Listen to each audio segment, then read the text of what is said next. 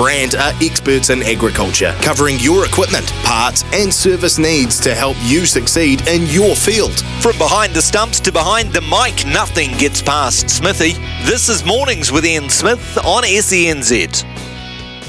Courtesy of uh, Brandt, your local John Deere equipment supplier, uh, we say Morena to you, New Zealand, and uh, thank you very much for uh, listening to us for the next three hours uh, on a show which contains a bit of a review, actually, it being a Monday. Uh, Marc Hinton will come into us. He's a Stuff senior sports writer uh, who wrote uh, an interesting article covering the uh, Blues against the Moana Pacifica. So we'll talk to Marc about that game and other action over the weekend. we'll have just a little review of the Black Caps having at least some success uh, against Pakistan in the fifth one day international, knocking them over and winning by 47 runs, which was uh, a nice result. Uh, Steve Davis, of course, uh, Steve Davis, uh, we're well known to racing people. Uh, of course, probably the, the best, the premier um, auctioneer of um, thoroughbreds in the world. is also a d- director on the New Zealand Racing Hall of Fame. They had a function last night and they've got some new inductees for the year of 2023. We'll ask Steve about that. Uh, David Dome, the Wellington Phoenix general manager. Yes, uh, Phoenix side were knocked out of the A League finals uh, with a 2 0 loss to Adelaide United. We'll talk to uh, David um, about uh, various things with the Phoenix and also. Uh, they've named um, for the women's Phoenix side. They named their third coach in I think three years or four years. Paul Temple coming in anyway as the new coach. Mark Watson and Graeme Beasley will be on the panel this morning at uh, 20 past 10. Greg Alexander will be with us at uh, just after uh, 11 o'clock to look at uh, the NRL over the weekend. We'll have a stump smithy, which is uh, back to 50 bucks this weekend. And I look forward to receiving your texts on double eight double three. If you've got anything you'd like to talk to us about in person, our phone number was 0800 150 811. Sport is our religion, and here is Smithy's sermon. Well, I'm not sure it would ever happen an investigation into refereeing standards, but Jason Paris is, uh, and he's the CEO of One New Zealand, comments uh, on social media that alleged league referees were betting money against the Warriors and had conspired to reduce them to 12 players. They're interesting and controversial, uh, and it'll be remain to be seen uh, if there's any action over them. But if what we're saying over a few beers on Saturday night in the pub is pretty similar. Not so much the betting side of it, but aren't we all getting just a little sick of it? One rule for one and a different interpretation for the other is the same set of circumstances. It is driving us all nuts, isn't it? Warriors fans, the long term ones, have been bemoaning these issues for decades, not years, and it is worth making noise about. Up until now, Andrew Webster has uh, looked only at his own team's performance when summing up results, but his quip to the media about stumping up for his fine at his post match press conference was very indicative at what he was witnessing out of the glass box at Suncorp. Even he has had a guts full, it seems. And after years of getting the arse end of decisions at Australia by Australian umpires, I kind of get where he's coming from. There will no doubt reply about ours and with some justification, it could be said. Uh, for a high profile CEO to make it public, though, through social media, not just over a coffee or around the water cooler at work, tis quite fascinating. And if the league refs will take little notice of said comments, and they probably should, then maybe their rugby buddies should take a passing interest in the professor's comments and actions over theirs. Changing the channel at half time to go to a documentary says much in itself about a man who loves rugby and has made a great life out of it. He reads the game beautifully, he reads the referees and their inconsistencies even better. We're talking about Wayne Smith here. Spot on. We've been saying it for years. He's been thinking it now, at least he's saying it too. Stick your arms and your whistles away and go back to watching traffic.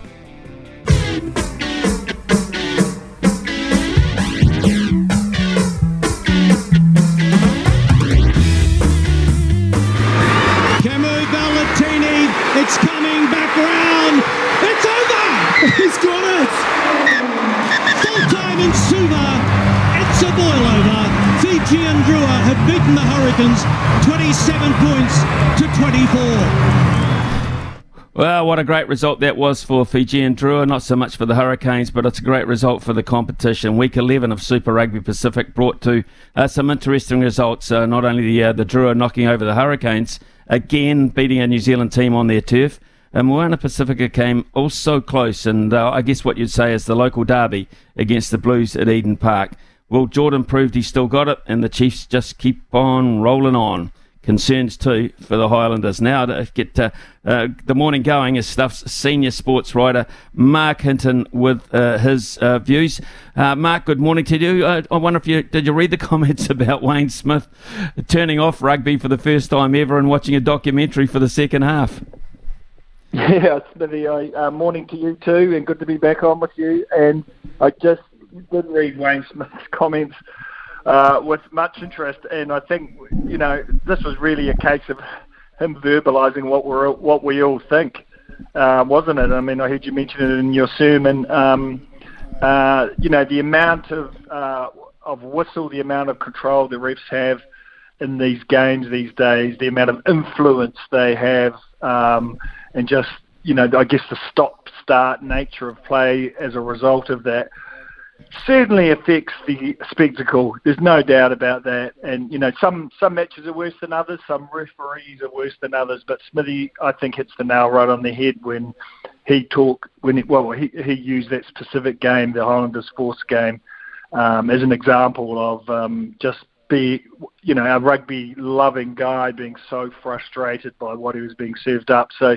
yeah. Um, you, you suspect, Smithy, that as um, as I guess Super Rugby looks to take a bit of control, uh, shall we say, over its product, this will be another thing that gets addressed. You know, they've um, they've got into I guess more ball and play time, speeding up certain aspects of the game. That's helped, no doubt.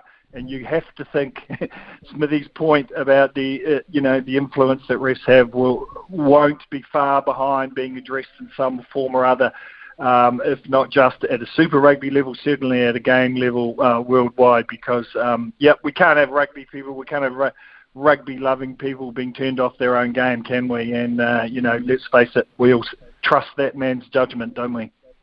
We do, we do, uh, we absolutely do, and. Um, um as I said, I, I mean, I, I, laughed at it initially, and then I thought, yeah, um, perhaps it's not a laughing issue. Uh, right, okay, uh, let's look at uh, Moana Pacifica and uh, the Blues. I read your article uh, covering the game there. Uh, interesting. I suppose the referee there was he was he really had to give a, a, penalty try, but shame really for the end result for of that match. Um, that would have been a nice little fairy tale to for Moana Pacifica, I think. Yeah, absolutely. Look, they deserve the victory. I don't think. Um, you know anyone would have walked out of Eden Park on Saturday night thinking otherwise. That was a fantastic performance by a team that's now you know 0 and 10 hasn't won a hasn't won a match all season, and for them to go out and I think the Blues until the Brumbies won on Sunday, the Blues were second on the standing, so it was really you know almost almost bottom v top and.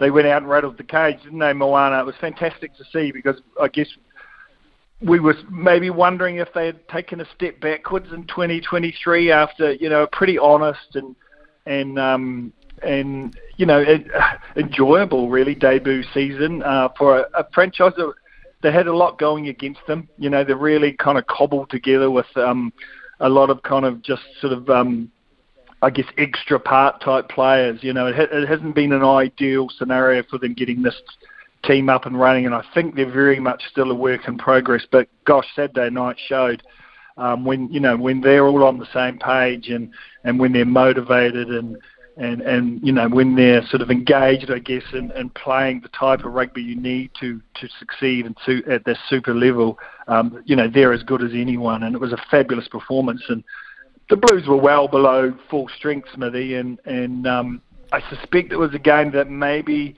they were thinking a little bit ahead to what's coming this Saturday rather than last Saturday mm. and nearly paid the price, didn't they? I mean, they got the Crusaders on Saturday night in a, in a massive matchup in Christchurch that could decide second spot. Um, there's a bit of a few other things to play out around that, but certainly um, the winner of this match will take a big stride towards finishing second overall behind the Chiefs, which is really important. You're talking home semi-finals, so a lot at stake on Saturday night across you, Smithy, and you have to think maybe the Blues were guilty of, of taking their eye off the ball a little bit on Saturday night when really they got out of jail at the end. Uh, Marc, uh, obviously we've got to find the three super coaches. Was that uh, that result of great help for Aaron Mauger and the fact that uh, we might might have, uh, if this continued, might have had to find four Super Rugby coaches yeah. at the end of the season? Oh, I'm not sure about that. Um, I think Aaron's going to. I'm not sure he's in the Moana thing for long term. I know last time I spoke to him, he was very much of a mindset of getting things up and running and then passing it on to someone else. I don't think he sees that it necessarily as, as you know, he, he's operating away from home. His family's in Christchurch. Um, or Dunedin even maybe I'm not 100% sure, but either Dunedin or Christchurch. But um, um, I I think he, he sees Moana as a temporary kind of thing for him anyway. So maybe um, who knows? Maybe he comes into some um, uh, you know into the focus for some other jobs. But I think his, his mm. ambition is to get this franchise up and running and then pass it on. But man, that that's three big holes to fill, and you know there aren't a lot of obvious contenders, so it's going to be interesting. Um, the one thing I would say is the three people who get the job, Smithy, um, put themselves in, in fabulous positions because if you look at what, uh, if you look at Scott Robertson's coaching team, the entire group has been promoted effectively out of what they've done in Super Rugby alone. So Super Rugby is now clearly seen or recognised for the right people as a, as a direct stepping stone into the All Blacks.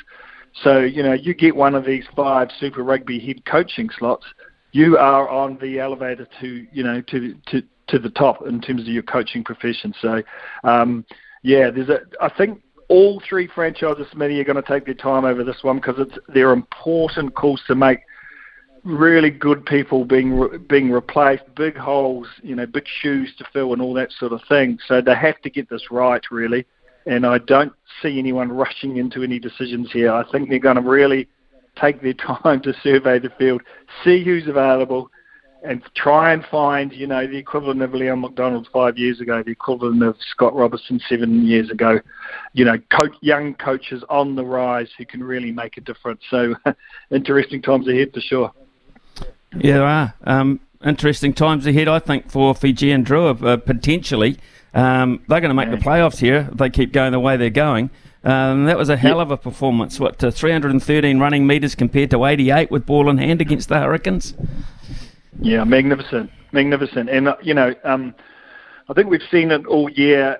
Uh, on At home, they are one of the toughest teams in the competition to roll. I know the Blues came away last week with that 30 to 14 win, feeling like that had been as, you know, almost as good a performance as they'd put in all season um, to get that result over there. And I know when um, a Blues assistant coach Paul Tito said to us on the Friday, he said, you know that that was a really good win, and he said, uh, you know, I'm going to be really interested to see how other teams go the rest of the season over there. Of course, the Crusaders and Rebels had already lost, and now now the Hurricanes have. So they're they're fabulous, and they're a different team on their home track. Sadly, they probably won't get a a home quarter final. It's got, that's that's going to be a little bit beyond them because that would really be interesting. Imagine a team going over there having to play a knockout match.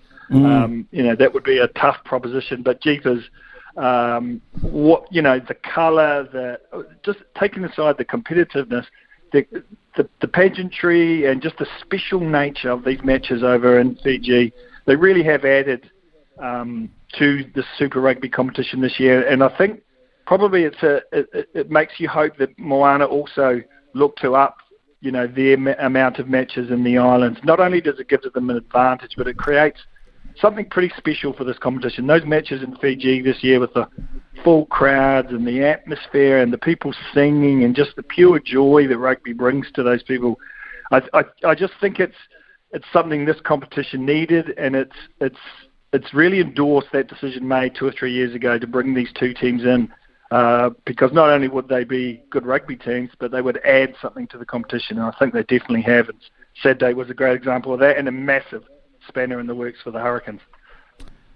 There doesn't appear to be uh, anything about thinking about next week for the Chiefs. Uh, they just keep rolling on and uh, put 52 um, on the Highlanders at the weekend. Everyone is raving about their outside backs this season, converting opportunities.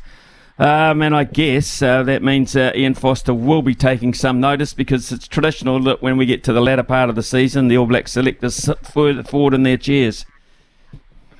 Yeah, absolutely. Look, um, I think people have probably overreacted a little bit about the form of some people in Super Rugby, just in terms of you know what it means. They will definitely be being noticed, and we, we are of course talking about Emoni Narawa and um, Shaun Stevenson. They're having fantastic seasons for the Hurricanes established All Blacks at all, and you know there's a big now a big sort of wave of support for them. Um, they continue to play outstanding rugby, and as this competition enters the business end, I they're definitely being noted by the All Blacks coaches. But would they be would they be um, written in in, in sort of uh, indelible ink, as it were? Not yet. Um, all Black coaches are always reluctant to make changes in World Cup year, but we've seen a precedent and we've seen it on the wing, haven't we, with George Bridge and Sevu Reece in 2019. So these these sort of World Cup year moves can happen and can particularly happen in, in those outside positions. So absolutely they're in the mix. Absolutely they're right there on form, and absolutely they will be um, being heavily considered amongst others. It's a it's going to be a great battle. You've still got Telea and Clarke at the Blues playing fantastic rugby on the wing. You've got Will Jordan back now, and you know he's had one game, so let's just wait and see. But that's a great sign for New Zealand rugby and also for the Crusaders to have him back and looking like you know he's he's kind of finally left those issues behind him. So um, touch wood on that. Um, it's going to be a, a, one of the most fascinating aspects of of I guess the tail end of Super Rugby leading into that first selection of the All Black squad for the year. Just just you know how how many players can play their way in out of Super Rugby. Um, it's tough because you know all um, runs on the board and I guess time in the saddle in terms of international rugby means a lot. And you know it's often harder to get out of an All Black squad than it is to get into it. The old expression, but you can't ignore form. And and also I put it maybe a guy like Hurricane Suka Asafo Aumua into that equation as well, having a fantastic Super Rugby season. Probably isn't amongst the um, top guys in his position coming into this year. But is he now? You know, you have to think he is close, and the same with Shaun Stevenson, and the same with the Manu Narawa. Fantastic seasons, and man, the Chiefs keep rumbling on. The one thing I will say about the Chiefs, Smithy, is remember last year, of course, the Blues won 15 in a row, and they were fabulous. And what did it mean come the Super Rugby final? It meant absolutely nothing. Mm. So I think the Chiefs will probably, you know, that lesson just, I think, sits there for everybody and particularly for Clayton McMillan as they play out. They can't do any more than they're doing at the moment. They are playing outstanding rugby, aren't they? But um, I just think that lesson will be um, once the finals start, it's kind of all bets are off and it starts again, and it's a different equation to get home in finals footy. But man, they look well placed. They're going to play all their finals in Hamilton. They're going to be really, really hard to roll. But when you've got teams like the Crusaders and the Blues and the Hurricanes and the Brumbies sniffing around um, I guess you know playing their get out of jail cards like the Blues did. I think you you would say, I'll, I'll put it this way: if I've got a ticket on the Chiefs to win, I wouldn't be looking to cash it just yet. I still think, you know, they've, they've still got something to prove. Smithy, can they can they get home in the in the knife edge of finals rugby? But they're well placed. Um, you've got your rugby hat on now. I asked you if we could take that off, and you wear it so well. Um, could you put your athletics one on just for a second uh, and yeah, review yeah. the performance of Zoe Hobbs at the Diamond League. Uh, finished fifth in a, a, very competitive race, 11.08, so below her, uh, uh, not her best time, but uh, Sha'Carri Richardson of the United States at 10.76. Yeah, yeah, it was a um, um, well, I don't know, not spectacular performance, but a really solid performance from Zoe, and it's her first sort of, I guess, step out, stride out into the international component of the season after a after a mind-boggling domestic summer which she twice went under 11 seconds and uh, once with a bit of assistance from the wind and once legally. It, it's a new territory and right into the top tier of women sprinting on the world. Look, the mere fact that Zoe Hobbs got a start in this race, Smithy, which featured um, all eight athletes, uh, you know, with best times in the in the 10 seconds. Uh, in women's sprinting, it was really a, um, a bar um, one or two sort of notable absentees, the Jamaican um, woman who um, Elaine Thompson Herah, and um, I think there's one other missing, but um, um, essentially it was a who's who of women's sprinting. And there's Zoe Hobbs right in the middle of it and finishing fifth, not eighth or not seventh, even sixth, fifth, middle of the field.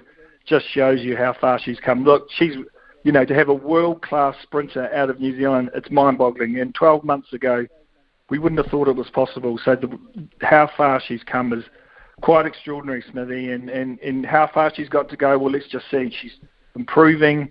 You know, she's on an amazing arc, and as she said after the race, at the moment now for her, it's about learning to compete, you know, in this company and, and I guess bringing the best out of herself um, amongst amongst them on those big races is, is, is the her next challenge. And we're going to see her have another couple of events like this coming up, one in Africa and I think one back in Asia um, as she just undertakes this first phase of her season. Watch her closely, people. This is a world-class sprinter coming out of New Zealand um, to, to the level I don't know if we've ever seen in our lifetime. Um, you know, we've seen some amazing middle distance and some amazing field event athletes, um, but we've never really seen a New Zealand sprinter do this. So I just, I just would say sit back and enjoy the ride and watch this young woman as she continues to, you know, blaze a, an amazing trail really for New Zealand sport.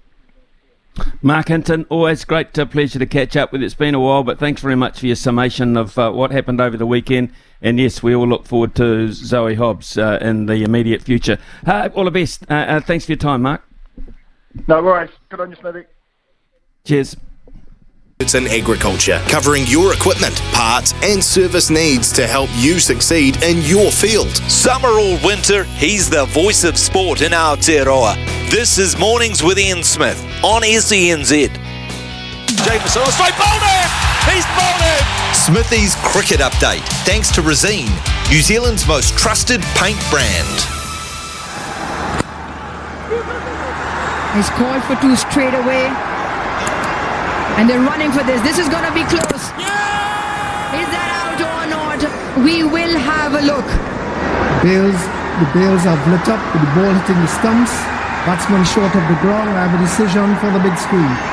A fitting way in terms of Matt Henry knocking the ball back on the stumps to bring about the only victory in this five-match series as they clinch this one by 47 runs, New Zealand.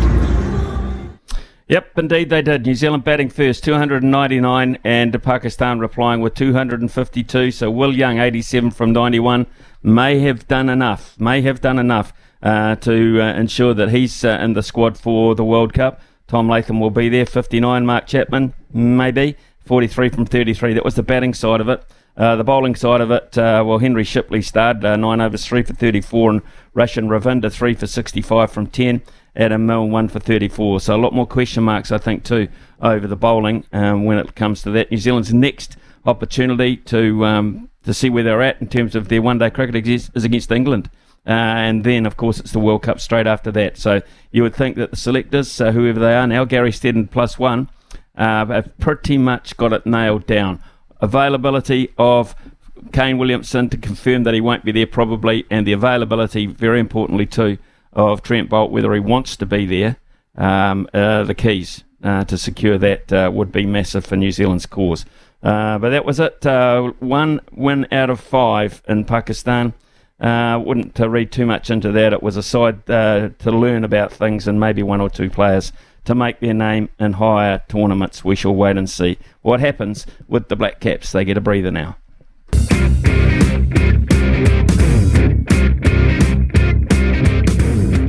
Homeward bound, 350 to go. They go to all parts of the globe, and Digger took over. Out wide, Bourbon Sheik looms up. Social distance right down the outside. Prismatic is starting to come into this as well. Closer in, Billy Bunter across the track. Cullinan over on the very inside. It's uh, Don't Tell Timmy Cullinan and out wide, Prismatic coming with them also. Billy Bunter, Prismatic ranged up for Owen Patrick Bosson. He'll be a Hall of Famer this time tomorrow at the line. Prismatic won its second over photos between Don't Tell Timmy Timmy and Cullinan. Right there also with Billy Bunter. Yeah, interesting uh, comments there from uh, George Simon. He read the room very well there, and uh, wasn't it fitting that Opie Bosson did have a say on horseback uh, at uh, Te at the weekend because uh, yesterday there was a very special function uh, Hall of Fame inductees uh, do it uh, every couple of years, and uh, the 2023 class was announced yesterday and rewarded yesterday at a special function in Hamilton. And uh, there, and of course, uh, one of the directors of New, Ze- New, Zealand Racing Hall of Fame is Mr. Steve Davis, who we know very well. Steve, good morning to you. Thanks for your time. Yeah, good morning, Smithy. Great to join you. What a night. What a night, eh? Uh, I imagine there was um, some very, very pleased people and connections with those people because this, of course, is uh, a result of not just uh, one or two performances. This is a, almost in all these cases a life in racing. Yeah, look, I got to say that's the one thing, and I've been involved right back when Chris Luoni rang myself and Gerald Fell and uh, a few others to get involved, Paul Moroney, etc. Uh, I think what we've created is outstanding because you just see the raw emotion last night, uh, the tears flowing with uh, just the overcome with the the joy of being, you know, involved, inducted into the Hall of Fame. And uh, I mean, we mentioned Opie Bosson there. It was a great segue coming, winning the last uh, into last night's function. I mean, he was really emotional, uh, and so was Mike Moroney and others. You know, it just shows you what it means to people to be recognised by your industry, to, to being at the top of it. Steve, was uh, not a case of if for Opie, and for most of these candidates, actually, it was a case of uh, when. Um, and the right time for Opie, you think? Clearly, yeah. Look, I, I think it's great for the industry. I mean, we saw that with James McDonald last year. I mean, it's like a lot of things. It's great. You see, uh, they're still riding. They're still at their their peaks, and uh, they're referred to Hall of Famers. And I think it just draws attention to the whole situation. The people themselves. You got trainers that are still training that are that are Hall of Famers, the likes of Chris Waller, etc. And it, I think it just endorses that they've already reached the levels, um, and it's to recognise them. And Opie's sitting on what 90 uh, Group Ones. His uh, his goal, as he said last night, was to to do 100, maybe 104, beat 104, which means uh, he would beat Jimmy Cassidy's record. So that's the goals that he's setting for himself. Right, let's uh, look at um, Mike Moroney and Paul O'Sullivan, two brilliant New Zealand trainers over the years, uh, getting their due reward. Yeah, look, we uh, I know as a board we sat down, we couldn't split them in terms of they both deserved to go, and we felt uh, it would be fitting that both went through at the same time. I mean, ironically, they almost started their careers at the same time too. I mean, Mike's career has just been further enhanced with going to to Melbourne now. He's trained over 800 winners since he's been there, 100 odd million and 50 odd Group One horses, and as we know with with Paul O'Sullivan, he set the mark here with his father in the main himself, and then obviously made his uh, made an impact up in Hong Kong and internationally with a you know horse like Aerovelocity. Right, let's uh, look at um, two or three of the others whose names are not uh, so familiar to yeah. us because uh, a lot of their work has been done in the past. But I was reading this morning uh, the story of uh, Keith Voigt, Keith Voitre, the, ah, the Keith jockey. Voitre, mate. That, yeah, I think that was the story. That is the yeah. story, and I think it's further enhanced. Uh, you know, Smithy, with the, the passing of Dean Holland and the outpouring of grief, etc., we saw with uh, Dean Holland just recently. Uh, Keith Voitre only rode for 10 years. He started when he was 15. He died tragically in an accident, a, a race fall in, in, in Melbourne. Um, he had almost a year off in that 10 years uh, with a broken leg as well. So basically only rode for nine years. He set a record back in those days in the 30s of 123 wins out of 500 and something rides.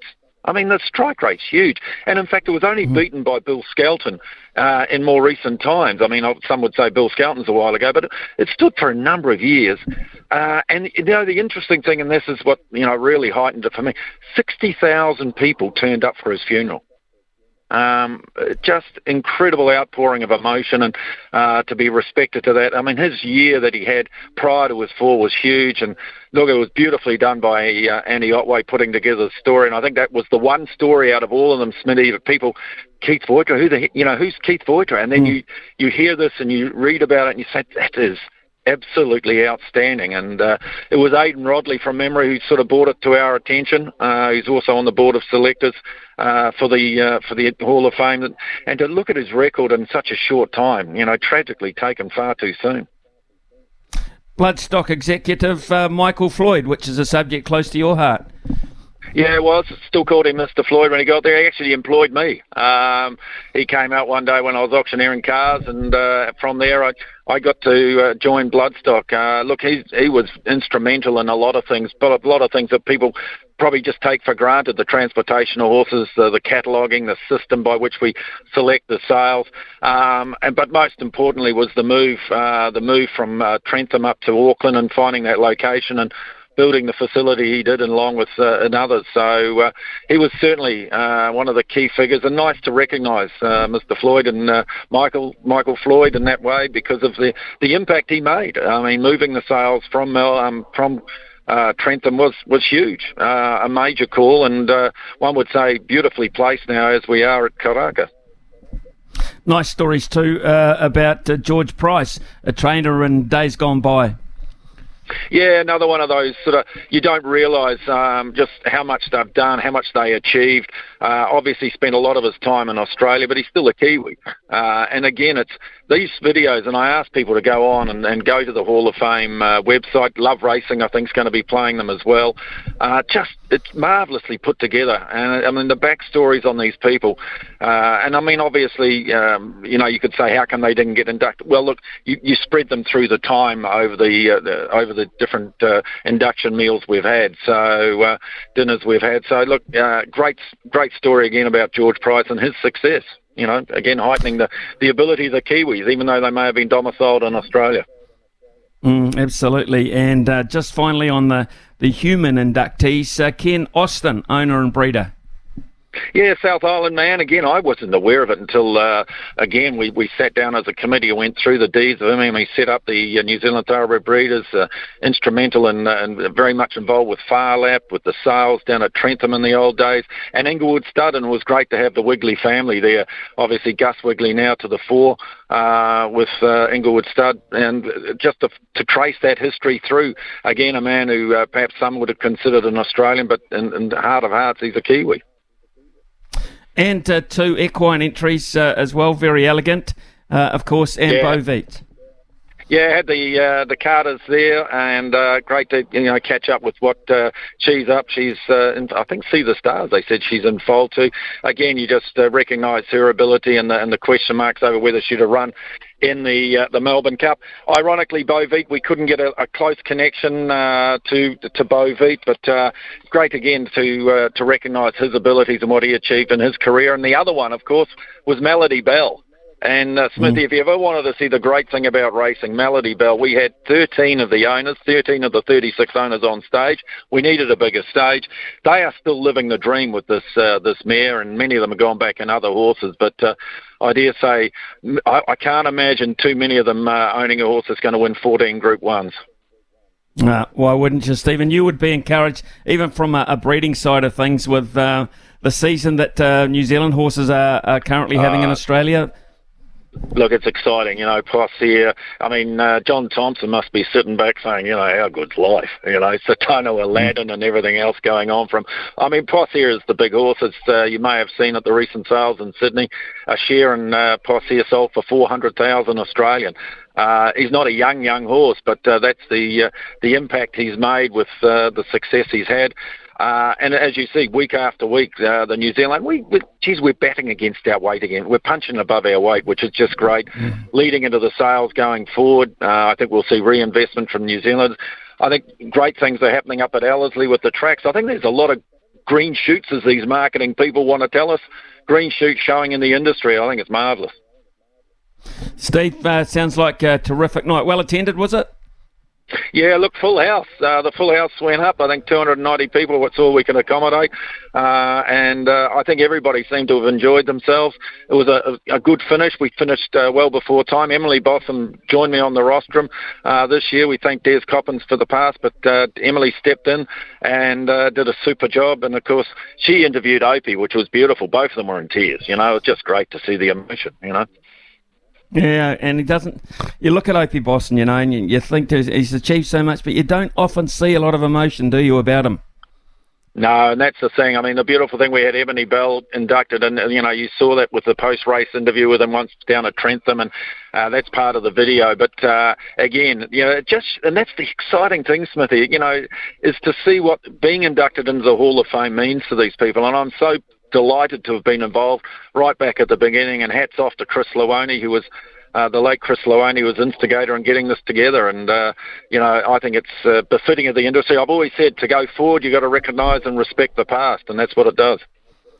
Steve, outstanding review of um, all those uh, entries, uh, inductees. So, congratulations uh, on the work you're doing behind the scenes there, and congratulations on a, on a really successful night. And thanks for your time this morning, mate. Anytime, Smithy. You know that. Cheers, my friend. Thank you. Cheers, uh, Steve Davis. There, uh, of course, uh, he is a, a director, um, and uh, you know, on the New Zealand uh, Racing Hall of Fame, and uh, of course, just talking about big night they had. I think at the casino in Hamilton last night, um, where they let their hair down. That would have been a beauty to be at. I hope they all behaved. It is coming up to nine forty-five. Experts in agriculture, covering your equipment, parts, and service needs to help you succeed in your field. Summer or winter, he's the voice of sport in Aotearoa. This is Mornings with Ian Smith on SENZ.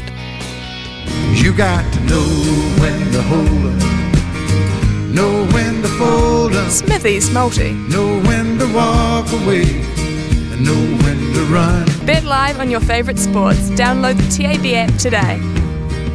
Uh, we'll do the rugby league a little bit later with uh, Greg Alexander, but yes, the Sharks to beat the Dolphins, uh, I thought that was uh, a pretty good go, uh, and they were absolutely uh, what pummeled out of it early on. I think it's fair to say, celebrating Wayne Bennett's 900th, the Dolphins didn't let him down, and they give him a hiding.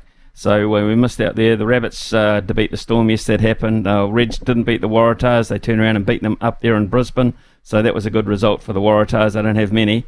And Spurs did beat Crystal Palace uh, 1 0. Uh, but that multi was gone early in the piece. So today we'll go for the Phoenix Suns to beat the Denver Nuggets at $1.66. NBA playoffs reaching a really interesting stage now.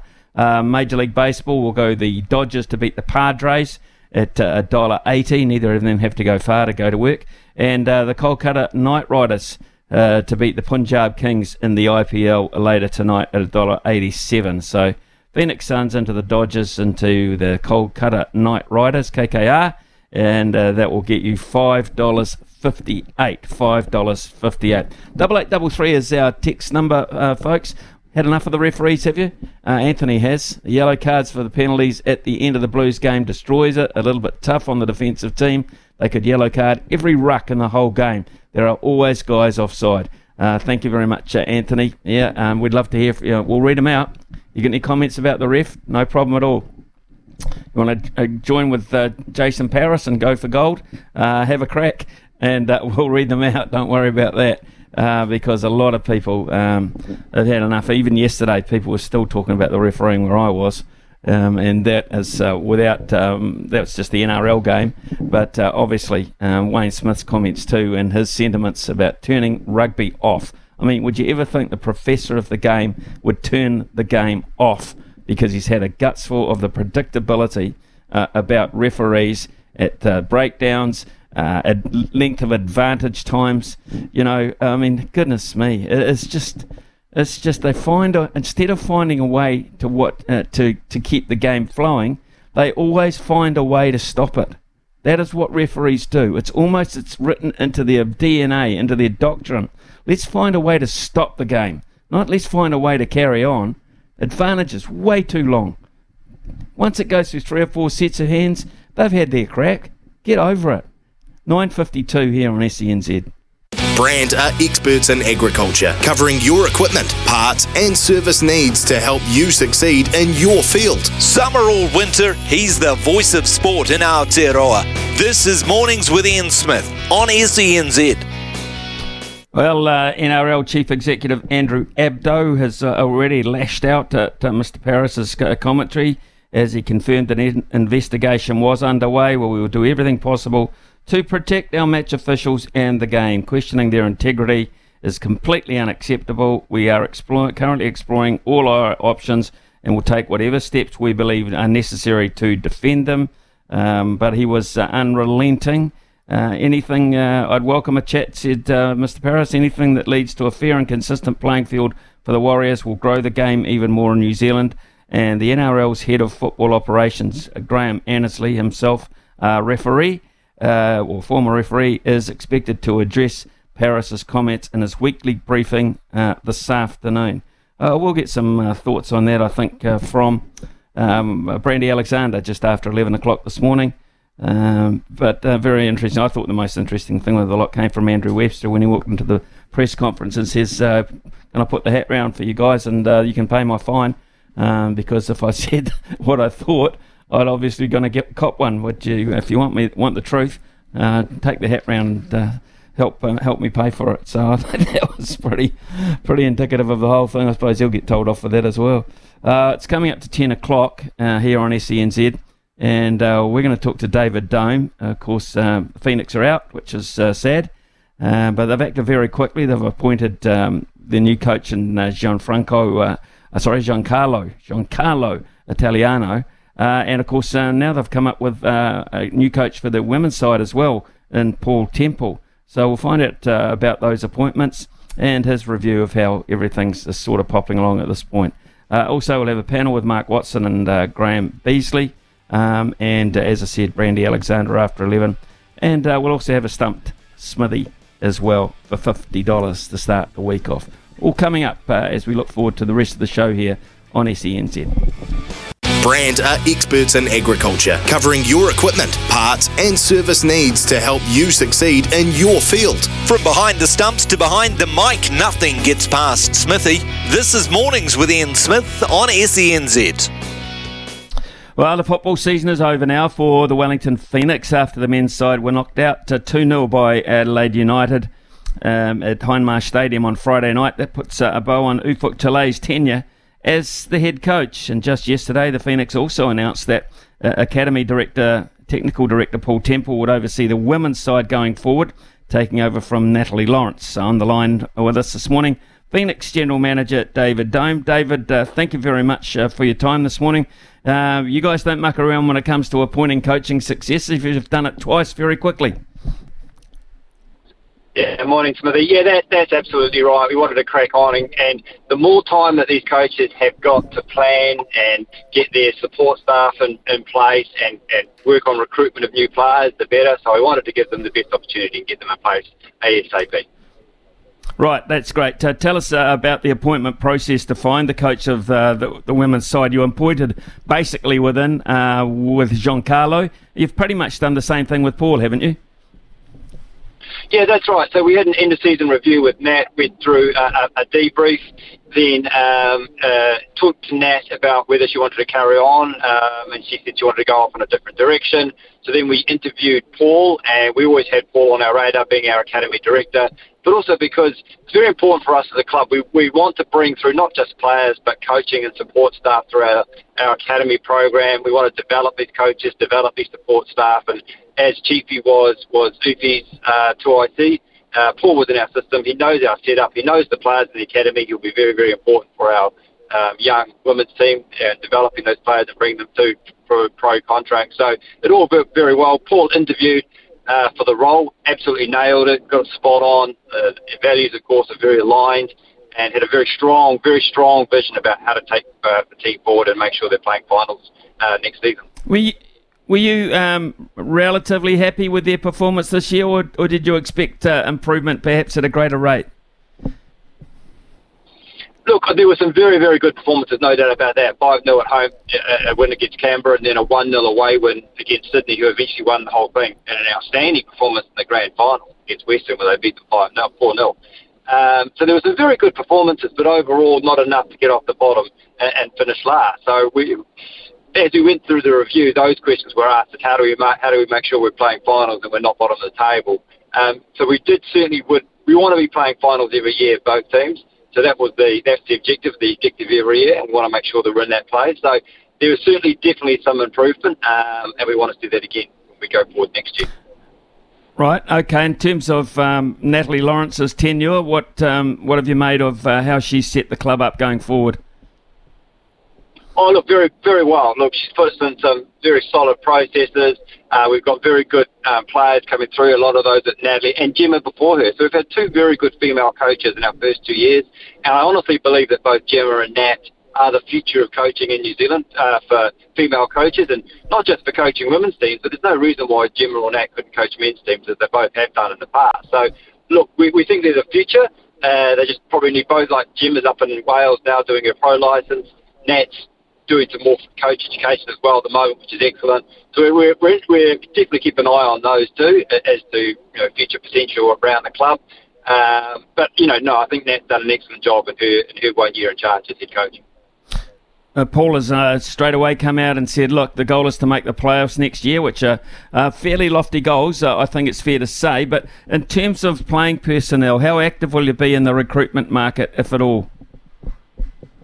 No, no, very active. So as part of uh, Paul's interview, those questions were put on the table. What would you do? Who would you sign? Who would you not re-sign?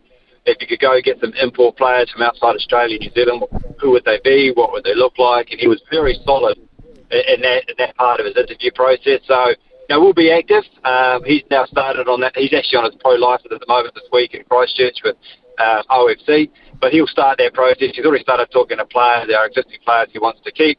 But uh, we're also going to go back to market and find players we believe can strengthen the squad to make sure we are playing finals football. And the thing is with women's team is that a few key positions can take can, can take you a long way in, in A-League and uh, we're, we're not going to go wondering. We're going to have a decent look at it. Right, okay, let's uh, get to the men's side of things. And uh, whilst it was uh, the end of the season, not the way you, you wanted it to be, what it effectively means too, it's uh, goodbye to Ufuk Talay, who's uh, decided to step away as the men's coach. You've already gone uh, very quickly with Chiefy, as you say. Um, when you look back at Ufuk's tenure, how will it be regarded from the Phoenix point of view? I think Ufi did a magnificent job. It's a very trying circumstance. You've got to remember that two and a half of the seasons were COVID and, um, you know, impacted. Uh, I don't know. His first year in charge, we were flying high. We were, you know, we were a top four team for most of it. In fact, we ended up fourth, and um, yeah, we could have easily gone on to the finals. And unfortunately, a fourth place position would have been a home semi for the Wellington Phoenix, and we ended up playing that in Sydney because of COVID. Just it was devastating. And you know, we were in such good form and just couldn't push on. And then a couple of uh, the last season, we uh, we just pipped out in the first semi final. We lost 1 0 to Western United, uh, who eventually went on to win the whole thing. Could have easily gone another way, and they ended up, you know, uh, convincingly beating most teams in the finals. And we only lost 1 0 to them. Just, you know, really unfortunate that his time was affected so badly by COVID, but he's he's he's done a magnificent job with the players that he's got. Know, he, he, the other thing for me, Smith, he, he was just he acted with integrity the whole way through. He was always open and honest. He was one of these coaches that gave 100%.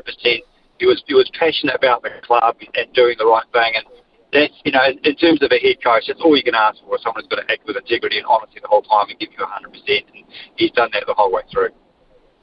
David, you're, you're uh, talking about the characteristics of a bloke that might have made a very good um, uh, All Whites coach, then, aren't you? Well, I, I honestly believe that that would have been fantastic for the All Whites. I think he would have, you know, when we were when I was talking to Ufi about it, he would have brought a real intensity to that role. A lot of experience, you know, in terms of what he's done both within Australia and New Zealand, and, and his experience. He he was heavily involved in the um, uh, in the Australian national setup as well, so he does have that experience for them. Uh, yeah, I mean, it, those calls were outside our our pay grade. That was made by other people, but honestly think that was a missed chance, but it is what it is. And Boopy's moved on, and he's, he's got other opportunities on the table, and oh, we wish him all the best. Yeah, absolutely, we do. Uh, also, of course, uh, you lose a couple of senior players um, with the uh, culmination of the season. So, uh, the likes of uh, Oli Sail, Clayton Lewis heading uh, overseas. have you got um, any opportunity to, to look at replacements for those key players? Yeah, so uh, Chiefy Giancarlo is already onto that. Obviously, those were we'd made we those decisions have been made in the last probably six weeks that we were we were across that and what we were going to do going forward. And and again, as part of Chiefy's interview process, he went through how we'd replace those players and what his thinking and strategy is on that. So we're pretty comfortable where he's going. Uh, but now he's got the job, and like I said, the, the season's just come to an end. But he's he can now factor that into all his pre-season planning, and we can get on with it. And start talking to players, and he can start uh, um, agents onto recruitment into other positions as well. So, yeah, look, they're, they're, they're certainly in terms of in terms of previous seasons, he's pretty well advanced in that space, and um, yeah, look, I'm I'm sure that he'll do his due diligence. In fact, if you look at Chiefy was really Ufi's right hand man when it came to recruitment, and, and Ufi's got a very very good track record in selecting players. And if you look at the players he's brought into the club, like Uli Dávila over the years and Oskar Zawada this year, I mean, he's got you know his, his, his experience is pretty good in there, and Chiefy the selection of those players put in front of Upi. So that's one of the things that was in uh, in Giancarlo's favour was the fact that he was very good, very strong in that position, and we we retained that with um, him going forward. Is he strong enough then to uh, guarantee that um, your leading goal scorer Oskar Zawada may well be interested in perhaps coming back? Yeah, so Oscar's got another year next year, and, and that was a factor certainly for me when we went through the process. Was I mean, Oscar's our jewel in our crown. He's a, the leading goal scorer, and he's a quality player. And uh, the, the risk of the change in your manager is that you know can you can the second manager coming in get the same out of that player that the previous one did? And of course, Chiefy's worked with Oscar the whole way through, and there's a there's a respect there and a mutual trust there, and it certainly lessened the risk of uh, Oscar uh, uh, with Chiefy coming through. So Oscar's got one more year, and we'd, we'd definitely be keen on signing Oscar for more years if we can get him to stay. And we'll have those conversations with him. And I think with Chiefy now being given the role, that makes it potentially just that little bit easier. Yeah, last uh, week the Phoenix did hold their uh, annual awards, and uh, Michaela Foster, what uh, terrific ground she's made up. I mean, she looks a very powerful uh, left uh, left back for me. She's incredibly strong left foot. Uh, what a season for her, and uh, hopefully World Cup status for her very shortly. What, what a player! Just to come out of you can't you can't really say she's come out of nowhere. She's just been in the United States studying, which is you know fantastic for her as a player.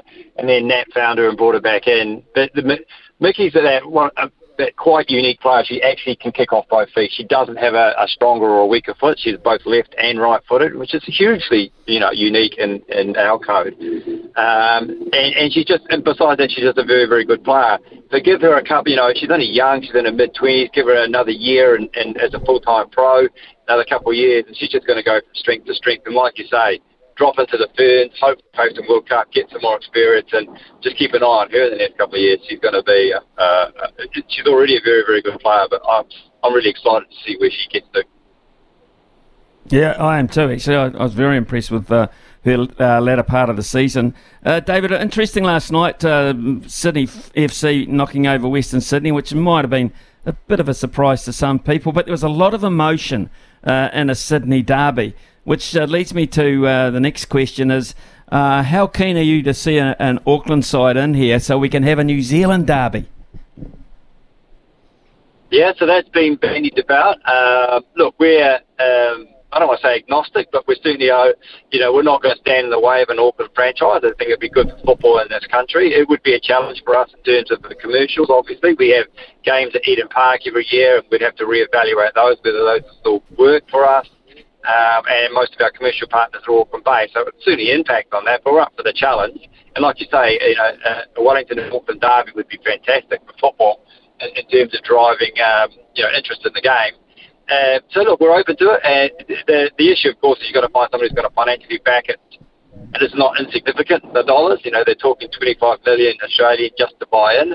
And then I would suggest for anywhere between one to two to five million in the first year to set it all up, and then probably one to two million thereafter for at least another five, six years. So, you know, you're looking at around 30, 40 million someone's got to find to be competitive in this league. Um, and it's not small. It's not small change. And we know that those money's not available. It's not hugely uh, available in this country, so you have to find an international backer. I think there are some locals, but they need to find the one someone with deep pockets from overseas. I'd, I'd suggest to really bankroll it. But yeah, like I say, great for football in the country. And uh, you personally, David, uh, what's uh, you've mentioned recruitment and that sort of thing as being high on the agenda, but uh, what does uh, the general manager of uh, the Phoenix do now that we've put a full stop on this season as such? What what's next? Well, we're straight into pre-season planning now, so we go from this into working now. We've got a, we've got a lot of activity we want to do in the off season. There's also the Women's World Cup coming up in July and August. We want to be, make sure we're across that and how we can utilise that to, to push more uh, players through our women's program now and, and pick up some more players and hopefully go to the next strength in the women's program. Um, and obviously get recruitment underway. And we're looking at our academy. We're constantly looking at the academy. How can we grow that out? Academy is, you know, incredibly successful, but there are some really, some really amazing talents in that academy, not only in players but in coaching and, and support staff. And we'll look at how we can build that out. And, how we can, you know, change and morph the academy be not just a, football academy, but can we turn it into an education academy as well, where when we already have an AUT diploma slash degree in the academy, so we've got, we've got about uh, 14, 15 young people doing an AUT degree um, in our academy at the moment. Like, how big can we make that go? Can we have 20 kids on that, 30 kids on that? We turn an education product? We have um, uh, like a secondary school running through our academy doing football at the same time. So. Lots of ideas, lots of plans. It's it's it's hard to you got to nail it all down, and that takes a lot of work. And that's what the um, the off season. Once you're in season, it's more difficult, but that's what we do in the off season. And, and then we've got, of course, memberships and ticketing all got to be set up. We've got to find grounds for next year. We've got to find grounds for the women's team next year. I mean, it never stops, City. It's a, it's a constant, it's a constant battle, that's for sure. Uh, it's a constant battle, all right. Uh, actually, just let, uh, just uh, raised um, my eyebrow a wee bit there because I know budgets are a big thing, and you're constrained by that kind of thing and availability of talent from overseas, etc. But it's a it's a nice uh, little scouting pad, a World Cup, isn't it? For um, there'll be some very oh. talented players floating around the world that come here who have never been heard of, who are young, who are looking for an opportunity to play in a league like the A League, etc. It just opens up the door on all possibilities when they're bringing them to you on a plate, David.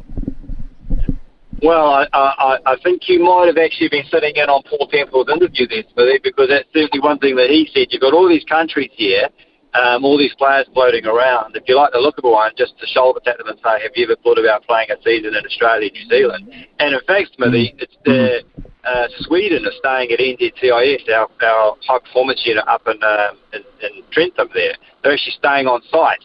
So if you come in there and the, they've got some five star accommodation uh, that they have on site there, if you stay in that facility and say, oh, look, if you like this facility, because it's world class, undeniably it's a world class facility.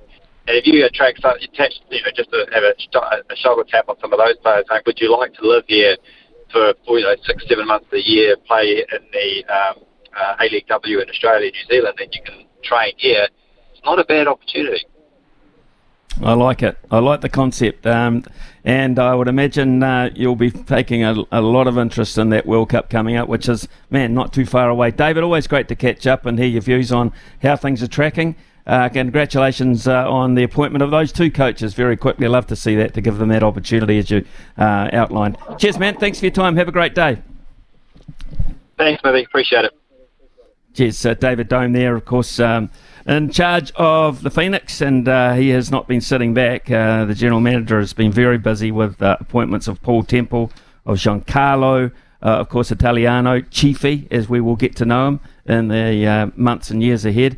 Um, and yes, what a smorgasbord of talent, um, some of which will also be uh, contracted around the world in various teams, but there will be some that aren't. And I'm sure, um, even with um, probably a, a smaller checkbook than most, you might be able to attract them here. It's 1019. Interesting. Brand are experts in agriculture, covering your equipment, parts, and service needs to help you succeed in your field. Summer or winter, he's the voice of sport in Aotearoa. This is Mornings with Ian Smith on SENZ. Big talk, big opinions, the panel. Talk, talk, talk me, yeah. Mark Watson with us this morning and uh, Graeme Beasley. Uh, so we've got plenty to cover here. Um, and let's start with you, Graeme Beasley. The Black Caps, uh, they win game five, they lose the series 4 1. Will Young to the four, Henry Shipley to the four. Uh, what have you made of this uh, exercise in Pakistan? Um, yeah, it's an interesting one. Um, I think on the whole, it wasn't too bad. I, I think that. That the Black Caps can take something out of it. Um, I mean, it it seemed to me was more like a sort of set of five trial matches rather than uh, uh, a normal ODI series, if you get what I'm meaning there. Like, for example, uh, Daryl Mitchell didn't play overnight, so it was more about giving Young and Nicholls a chance at the top of the order, um, uh, and Blundell too. Um, rather than trying to win the game as such. Now, obviously, they won it. Um, the winners out of the tour would would, um, would certainly be Young. I think that he's now probably penciled his name in for the um, for the squad for the World Cup in India. Um, not so much Henry Nicholls, although I've got some sympathy for him because they played him at number six in I think three of the matches, and, and, and that's not really his position. If he's if he's going to play in the World Cup, he's got to bat in the top three. So I don't quite know what they were trialing out there. Um, a player that interests me is Mark Chapman. I mean, obviously he's a really good uh, uh, T20 player, and we saw that in the um, in the T20 part of this tour. Um, a couple of 40 odds off 30 odd balls is great in a T20 game. I'm not sure that it's what they want out of an ODI player. Um, I think he, he's going to be really on the cusp of of the um, of the World Cup selection, and I'll actually put him in the same category as um, uh, Finn Allen. Really, I think both of them are really good T20 players, and would be you know to the first names you would put down on the T20 side to play in a World Cup. Whether they're ODI players or not, just yet. I'm not sure. So. Um, so there's a bit of thinking to go on there, but I mean, I, think that the second stringers did um, did really well. Um, and you know, you talk about Shipley. I'm not sure that he would be in the 50 over squad for the World Cup, but um, yeah, but clearly he's a he's a talent that they'll um, uh, that they'll be keen on managing. Right, uh, of, of course, with us also is uh, Mark Watson, who does uh, so much work here on uh, SENZ anyway. Um, what I, I, touched on it briefly the other day, but I, I just wonder whether um, you had a chance to perhaps even see the race or review it. Uh, Zoe Hobbs, uh, Marc Hinton talking quite positively about that performance this morning, fifth in a field of that uh, magnitude, um, and also um, a, a, a, little tribute to Tor, uh, Tori Bowie. Um, that was very sad news last week. Yeah, you never want to see young athletes um, or athletes of ilk dying at such a young age. Yeah, uh, look, it's it's it's you just don't wish that upon anyone. You don't wish that upon a family, um, friends, the country, and also you know clearly a wonderful athlete. I mean, any Olympic medal, they don't hand a lot out, so incredibly sad. And um, yeah, thought you know thoughts go out, and I know it, it sort of has rocked the athletic world as such. In regards to Zoe Hobbs uh, yeah, look, you know, she's in that top echelon of sprinters now. She just needs to be given those opportunities on a consistent and regular basis. And I think with the right conditions on the right night, um, I think she can do something, you know, ver- you know, I think she can do something extraordinary, uh, you know, well below that sort of 10.9 seconds. Uh, she hasn't raced for a while, so I think that probably worked against her a little bit. I'd imagine she would have been incredibly nervous. Um, don't underestimate too, just you know, the travel factor and all those other things in it, and perhaps not, perhaps you know, not doing that on a consistent, regular basis as perhaps a lot of those other sort of A-list 100 metre runners. But yeah, it, it's strange though, isn't it, Smithy, that we go back last year and somehow Athletics New Zealand couldn't find a way to pick her for the Commonwealth Games. So I, I still just scratch my head on that, um, both on the mm. men's and women's side. You know, and it's an area that needs to be addressed because there's a lot of lesser athletes across a lot of other sports that seem to be able to get to the Commonwealth Games um, because their standards are just far lower and you know we, have got to reward these athletes. We've got to, you know, they're aspiring. They've said, "Hey, I want to chase the dream." They're chasing the dream. They're trying to do it legitimately. And I think you know there are just certain things when you've got the fastest female in the history of New Zealand 100 metre running. Um, you look at whether it be Weldon or whether it be Nikisha on the men's side. You know, the fastest 100 metre runners on the men's side in history, and they can't make Commonwealth Games teams. So um, yeah, hope, hopefully some lessons learnt there, and yeah, we should be incredibly proud of Zoe Hobbs because there are just certain sports that I think are just so much harder to get to the top in than others, and um, the 100 metres is certainly one of them. Right, uh, Mark Watson, Graeme Beasley with us this morning here on the panel. We shall take a, a very quick break for uh, some news from Aroha. Uh, when we come back, uh, plenty more to talk about. I'm pretty sure Mark Watson might have something to say about uh, the CEO of One New Zealand, Jason Paris, in his comments. That's kind of me, for my thinking anyway. That's right up Mark Watson's alley. We'll be back shortly. The panel. Talk, talk, talk me, yeah. Right, we got Mark Watson with us this morning and Graeme Beasley. And before we get to uh, the rugby league and uh, perhaps the refereeing side of things, um, Graeme Beasley, uh, an upset for the Hurricanes in the weekend. How'd you see that? Yeah, it was. Um, but the thing is, Smithy, I didn't see it at all because it was played in the middle of the afternoon on Saturday, and uh, at two thirty on a Saturday afternoon is club rugby for me. So I was at Helston Park um, watching my beloved OBU actually go down to Johnsonville. I think for the first time ever. Um, so yeah, so I was at that. I missed it. And what actually intrigued me is that there was a guy um, uh, standing along from me who yelled out, um, and he, was obviously uh, following the Hurricanes game on Tribe, who yelled out, "Oh, the Hurricanes lost," and it was met with laughter around the ground. So this is at a Wellington Club rugby match between OBU and Johnsonville. These are all Wellington fans, Hurricanes fans supposedly, and was met with laughter. So there's kind of a disconnect going on in rugby at the moment between uh, club rugby and super rugby, and I'm sure the Watto will have some thoughts on this as well. But uh, yeah, I just thought that kind of rammed it home a bit, really. Before we get to Watto, though, that's a terrible afternoon for you because one, your club team loses, two, the Hurricane yes. loses, and three, you, you, are not eating out at Petone where you have your lasagna. So you missed out on all three. Exactly, you're right. Um, yeah, so yeah, there aren't quite the culinary options in Johnsonville that there are in Petone. Um, and you're right, although in both cases, if you were to lose to a side, you would kind of pick that. I mean, you know, to lose to the Drua, I mean, it's not like losing to the Crusaders or the Chiefs. So there's that. To lose to Johnsonville isn't so bad because the previous week we thrashed Marison Pat. So thrashing Marison Pats kind of makes the season, really. It doesn't matter too much what happens from here on in. So um, at least we lost the sides that you can kind of take, you know. You sound like my mother, actually, when it comes to Marist teams. Anyway, uh, moving along, uh, let's get across to uh, Mark Watson. And um, Mark, you no doubt you've read uh, that um, Mr. Paris, Jason Paris, the CEO of One New Zealand, yes. might be in a bit of hot water as the NRL now look uh, to see if there can be any ramifications or any moves that they can make over his comments. Uh, what have you made of this whole thing? Oh, look, I think it's look. I think he's endeared himself really nicely to the Warriors fans. I think it's sort of a very populist approach. Uh, is there a conspiracy against the Warriors? Well, I mean, if you talk to Ricky Stuart and you hear Ricky Stuart, there's conspiracy against the Canberra um, Raiders. If you talk to Wayne Bennett, there's been plenty of conspiracies against his side over the years. And so we've got to be a little bit careful. We tend to look at things purely through our eyes. I'm pretty sure that if you went across and had a chat to some Penrith fans, they'd probably be absolutely scathing at maybe some of the decisions they perceived that went against them. Uh, look, you know, it, has gone from Vodafone to One New Zealand. How much of this is a marketing ploy? How much of this is just drawing attention to One New Zealand and getting that well and truly um, in the mindset of the, the their target market, which I think is a much younger audience They say perhaps what Spark is.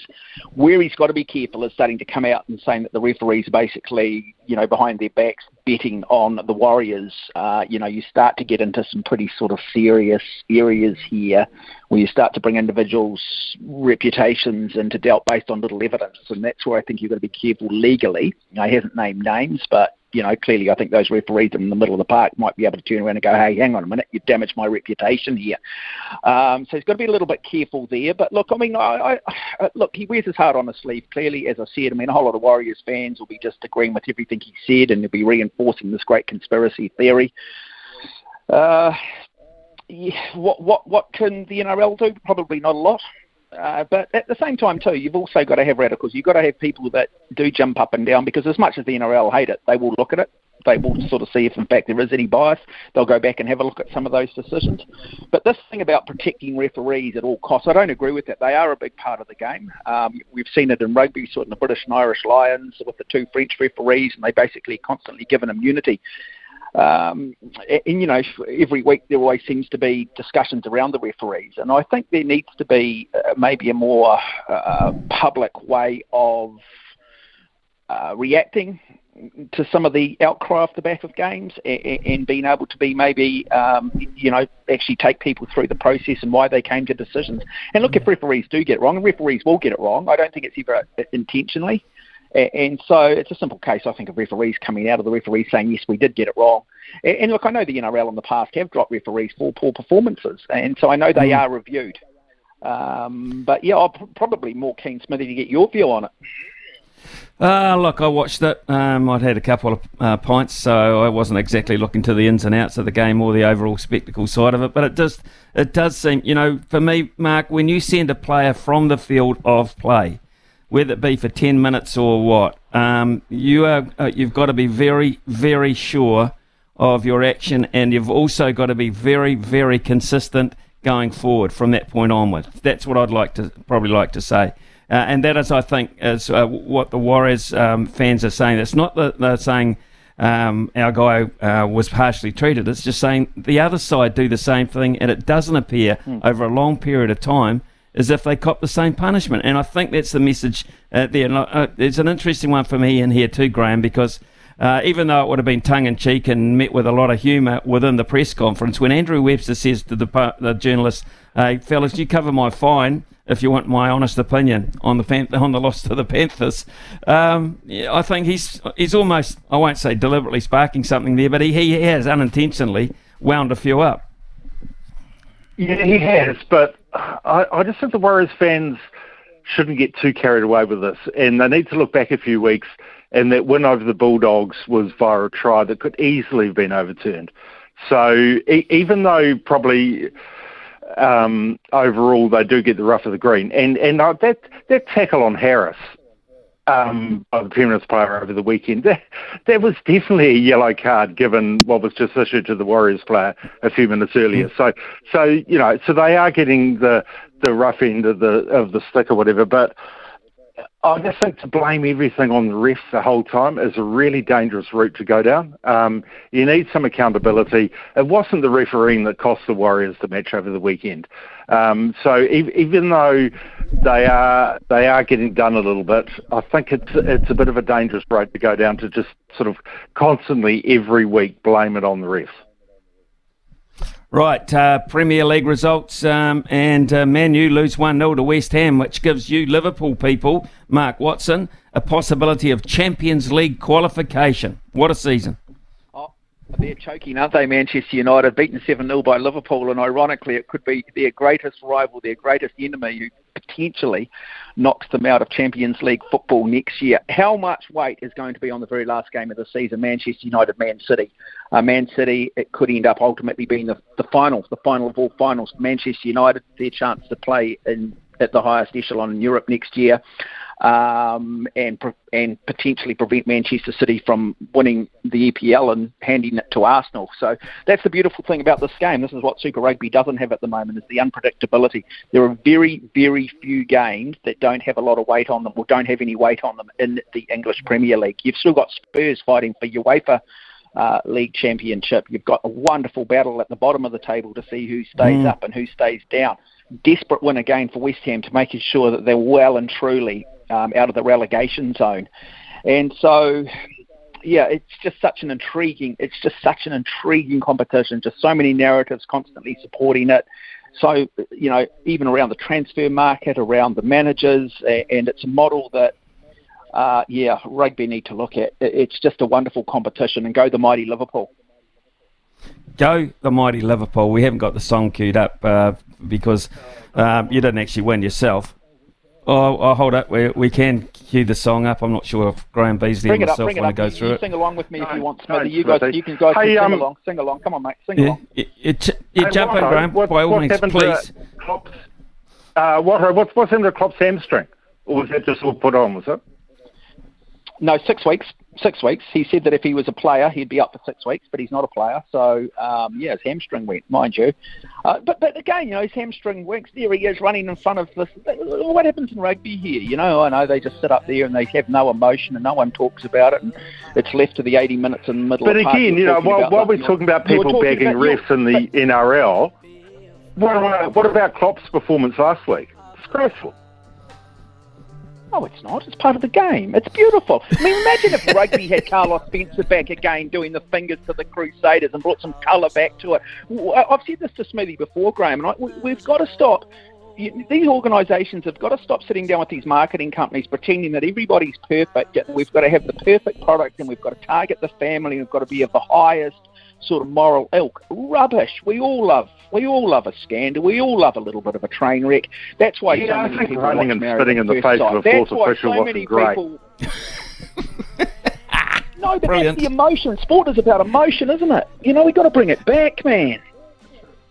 Oh, we've got to have Beasley and Watson together again. It's as simple as that. Uh, we've no, but we're talking about the, we're talking about the CEO of One New Zealand for being irrational for doing something. But hey, the sport is at the forefront of people's minds. People are talking about it around the water cooler. I guarantee there'll be a lot of interest this week in the Warriors game. There'll be a lot of interest in the referee.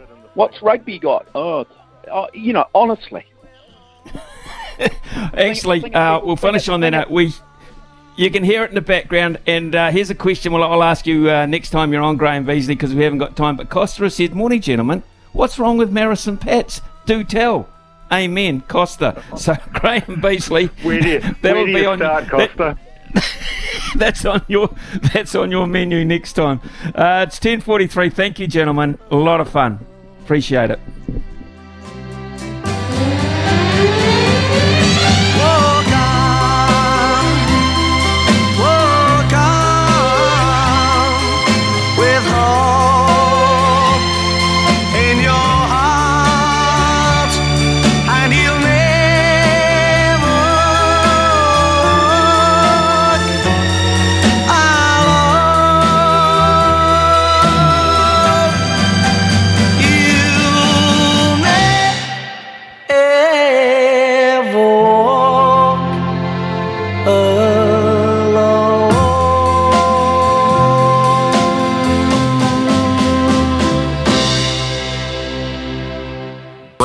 Experts in agriculture, covering your equipment, parts, and service needs to help you succeed in your field. Summer or winter, he's the voice of sport in Aotearoa.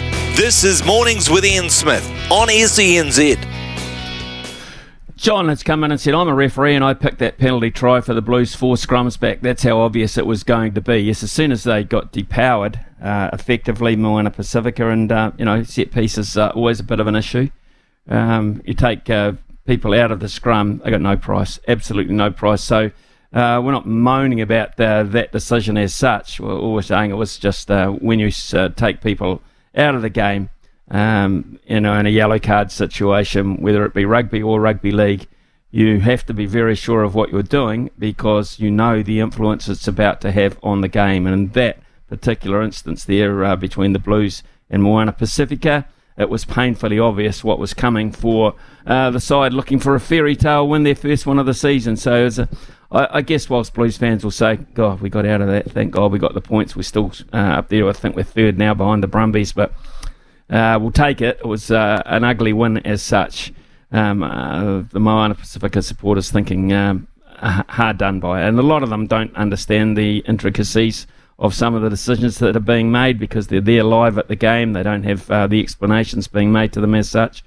Um, and um, all they're there is uh, just to see their side do well and hopefully win one time. Um, and they just about did. So you, you do feel for it, but uh, I, I, don't think uh, there was too many people saying it uh, wasn't warranted under the rules that are at the moment. Richard, at yesterday's joint Marist Pompallier under 13 tournament, referee Mark Struan played advantage at every opportunity. He also explained to both teams what rule they were getting penalised for. It was fantastic to watch and listen to. Yeah, look, uh, the rules are there, aren't they? The rugby, and people said, a lot of people say they should throw the rule book out and start it all over again. Uh, that might um, lean to uh, lean towards the, the, changing of the nature of the game, the style of the game considerably, wouldn't it? Uh, but to be fair, uh, the best referees, they will say, and uh, Bryce Lawrence, etc., are the ones that get the interpretation of the rule right 100% of the time. That's the ultimate performance for referee, and they are marked. They are looked at by their peers and other judges, and uh, they get reported on uh, internally as much as anything else. We don't see the benefit of uh, or anything to do with those reports, but uh, we, w- they do. They get monitored. Their performance gets monitored, and I think what you're looking for, um, and it sounded like you got it yesterday, Richard, with uh, Mark Struan, is consistency and clarity. Consistency and clarity, um, and then if that's the case, um, you know, so be it. Hey, Smithy, uh, appalling ref, uh, refereeing this year in the NRL, especially against the Warriors. Are very cons- inconsistent. They don't even uh, seem confident what they are doing, especially with this hip drop tackle. Um, yes, Jace, I, I, think the hip drop thing has become uh, a real issue. Going to be talking to uh, Brandy Alexander in around 10, 12 minutes' time uh, when he finishes his show in Sydney. Be interesting to to see what he made of the whole weekend experience actually up there in uh, the Magic Weekend in Queensland. Uh, but also, um, hopefully, he uh, ran his eye over the Warriors' performance too, and he can perhaps put some clarity on some of these issues from uh, an unbiased point of view. Even though he's Panthers, uh, seems rubbish that Canes and Landers have average teams, yet the Crusaders, Blues, and Chiefs have players that should be starters on their bench. It's uh, all about the money, not the game. Imagine a game where all the best players play every week. Well, uh, there is the competition that, uh, Josh, it's called the NRL. Um, and the spread of talent um, seems fairly even on that, doesn't it? It is uh, coming up to 10.53 here on SENZ. This is Mornings with Ian Smith on SENZ. 10.58, uh, time to uh, get quickly across to uh, Paul Maoate, who will sum up the options for us today, including the NBA, I guess, Paul. Yeah, that's right. It's uh, game four in the uh, Western Conference matchup between the Suns and the Nuggets. That's uh, currently 2 1 to the Nuggets in that series, and they're slight outsiders today. They're $1.92. The Phoenix Suns, $1.83. The boys have put up a number of power plays, I also put up uh, uh, boosted market. Durant and Booker each to have 25 or more points, five rebounds, and five assists. That's been boosted out to four dollars and sixty cents. If you have a look at the uh, power plays that the boys have put up, and they've put quite a few up. Um, I was talking to the the uh, and Izzy this morning, and uh, one of the most popular power plays uh, was Durant, Booker, and Nikola Jokic to score 100 uh, or more points combined. That's paying four dollars. Very popular with punters. And congratulations to those punters who backed Wyndham Clark in the PGA tournament uh, today. Yeah, the top price that he was got at ninety-six dollars, um, and he's come out on top for those guys. 96 bucks. I actually had a bit of a go at Xander Schauffele, and now I watched his body language. He played club golf today, Paul. Played club golf. One guy played professional golf, and the other guy played club golf. Can't believe it. Pissed me off. yeah, no, you, you're not wrong, Smithy. He did. he did look like a wee bit of a hacker at times. He did. Okay, Paul. Thank you very much. Have a terrific day. We'll keep an eye on that to NBA. Uh, that is NRL after the break, though. Uh, we got Greg Alexander coming in, the legend that is Brandy, coming in from Sydney as soon as he finishes his show. Bring your equipment, parts, and service needs to help you succeed in your field. From behind the stumps to behind the mic, nothing gets past Smithy. This is Mornings with Ian Smith on SENZ. Sorry, Webber, did you get a chance to look at that? yeah, I, I saw it, mate. Yeah. I get asked this every week. I'm going to take a hut around and get you guys to pay for my fine. Uh, if you all want to chip in, I'll, I'll give you whatever you want. No. that was uh, Andrew Webster uh, as uh, he started his press conference uh, the other day. Uh, one New Zealand Warriors coach, of course, being very careful about um, the NRL refs. Um, more on that very soon. But the magic round of Brisbane for the NRL has come and gone for another year. Uh, this is where all the teams come together at Suncorp Stadium to celebrate the best footy has to offer. And live there on the spot was uh, Greg Alexander Brandy. Good morning to you. Uh, a raging success, would you class it as, without looking at individual results? Uh, every year it is, Smitty, uh, and this year no different. Uh, Magic Round sellouts every day for the three three uh, days of, of footy and triple headers Saturday and Sunday. kicked off with a double header on Friday raging success, uh, as it always is. And Brisbane, we've been talking about this morning on our program. Uh, you know, does Brisbane deserve the right to have it? They've certainly got the contract for the next couple of years. Um, mm. And besides the besides the time difference, which just m- makes it very difficult to have it in New Zealand, I think most people said, well, the Kiwis probably deserve a, a crack at it, but the time difference just about rules that out. So Brisbane is really, I think, the only place we hold it. I don't think Sydney could do it as well, and I wouldn't take it anywhere else that isn't a rugby league town. So Melbourne's out, Adelaide and Perth no. So it's uh, it's Brisbane's, and and they do it fantastically well. Right, uh, let's uh, uh, get to the games or reactions to the game. I, am not quite sure if you've uh, across this. The, the one New Zealand uh, CEO, of course, is Vodafone. Jason mm. Paris has uh, been outspoken on Twitter uh, about that refereeing performance, looking at the integrity, of course, of uh, the referees and whether they're actually taking a backhand or having bets on it, actually, to make sure New Zealand don't do well, which is uh, stretching it a long way, I would imagine. And Andrew Abdo has come out uh, to that effect just to see where this will head. Um, what, what is your overall reaction to it?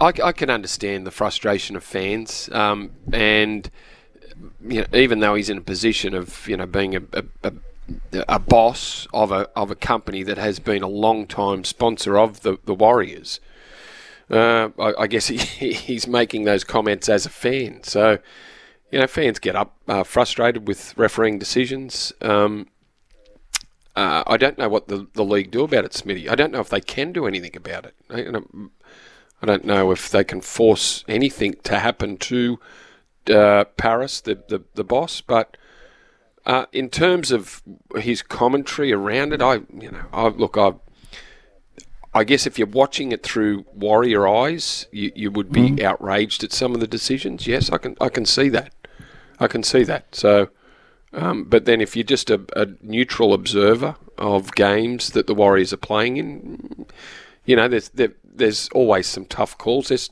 there's tough calls on on most teams every week. Like you're watching it through your your eyes, your fan eyes. Uh, well, mm. you'll see a lot of things that the general uh, the general watcher of the neutral watcher, or like me, a commentator, we don't tend to notice that much. We know, and we don't certainly get irate about it, but um, I can understand the frustration. That's for sure. Yeah, uh, I, I do too. Um, I was watching it in a pub actually, and uh, the guys were unanimous um, about their reaction to it, and it was quite vocal as well. So, and that's when you take a look at it, I guess. And but they'll be back next week. We all know that. Um, mm. and, and, just, I think what we're really looking for before we get onto game specifics is clarity and consistency. Is that what you saw at the weekend?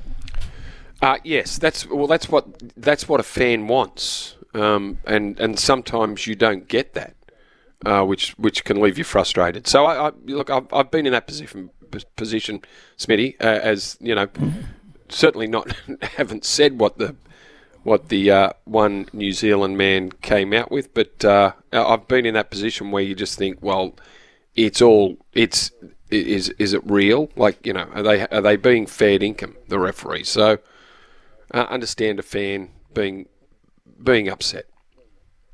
Right, let's uh, get on to um, that uh, performance. You no doubt uh, we're, we're, watching it.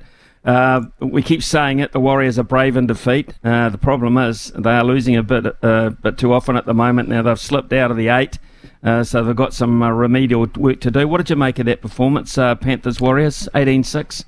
I, I thought it was the best game of the weekend. In in terms of footy closeness, the game wasn't was in the balance right up until the you know the the last Penrith try was scored. So, in terms of physical, good football played, I thought that was that was probably the pick of the, the games over the weekend. Um, Penrith were, were, were battered and bruised by the end of it, and the Warriors were game. But you're right, Smitty. They uh, you know they've been game, and they were very good last week and the week before. But they they went down to the Roosters in a tight one, uh, lose a tight one against the Panthers, and all of a sudden there's a bit of heat on them now to to start earning the two points and get themselves back in the eight, even though they're only a, a win out of it. But uh, mm. yeah, a little bit of pressure now to, to turn those good efforts and those uh, those near wins into into gaining two points and getting themselves back up the ladder and because they deserve to be, you know. But the Dragons have lost five in a row too and uh, lost by narrow margins they find themselves down the bottom of the table, and no one talks about, you know, the fact that they were beaten in close games and probably should have won three out of the five. Um, if it doesn't reflect on the on the table, well, uh, there's not much sympathy for you, is there? So they've got to start getting the two points.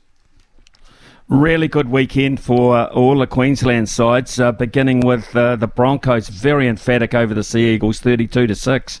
Yeah, if I, if I was if I was disappointed, and we certainly touched on this during our program this morning, Ian, that, uh, that one of the disappointments out of the out of Magic Round was Manly. Manly were insipid in that loss to, to the Broncos, who got Payne Haas and Ezra Mam back after sitting out with uh, hip drop suspensions the week before.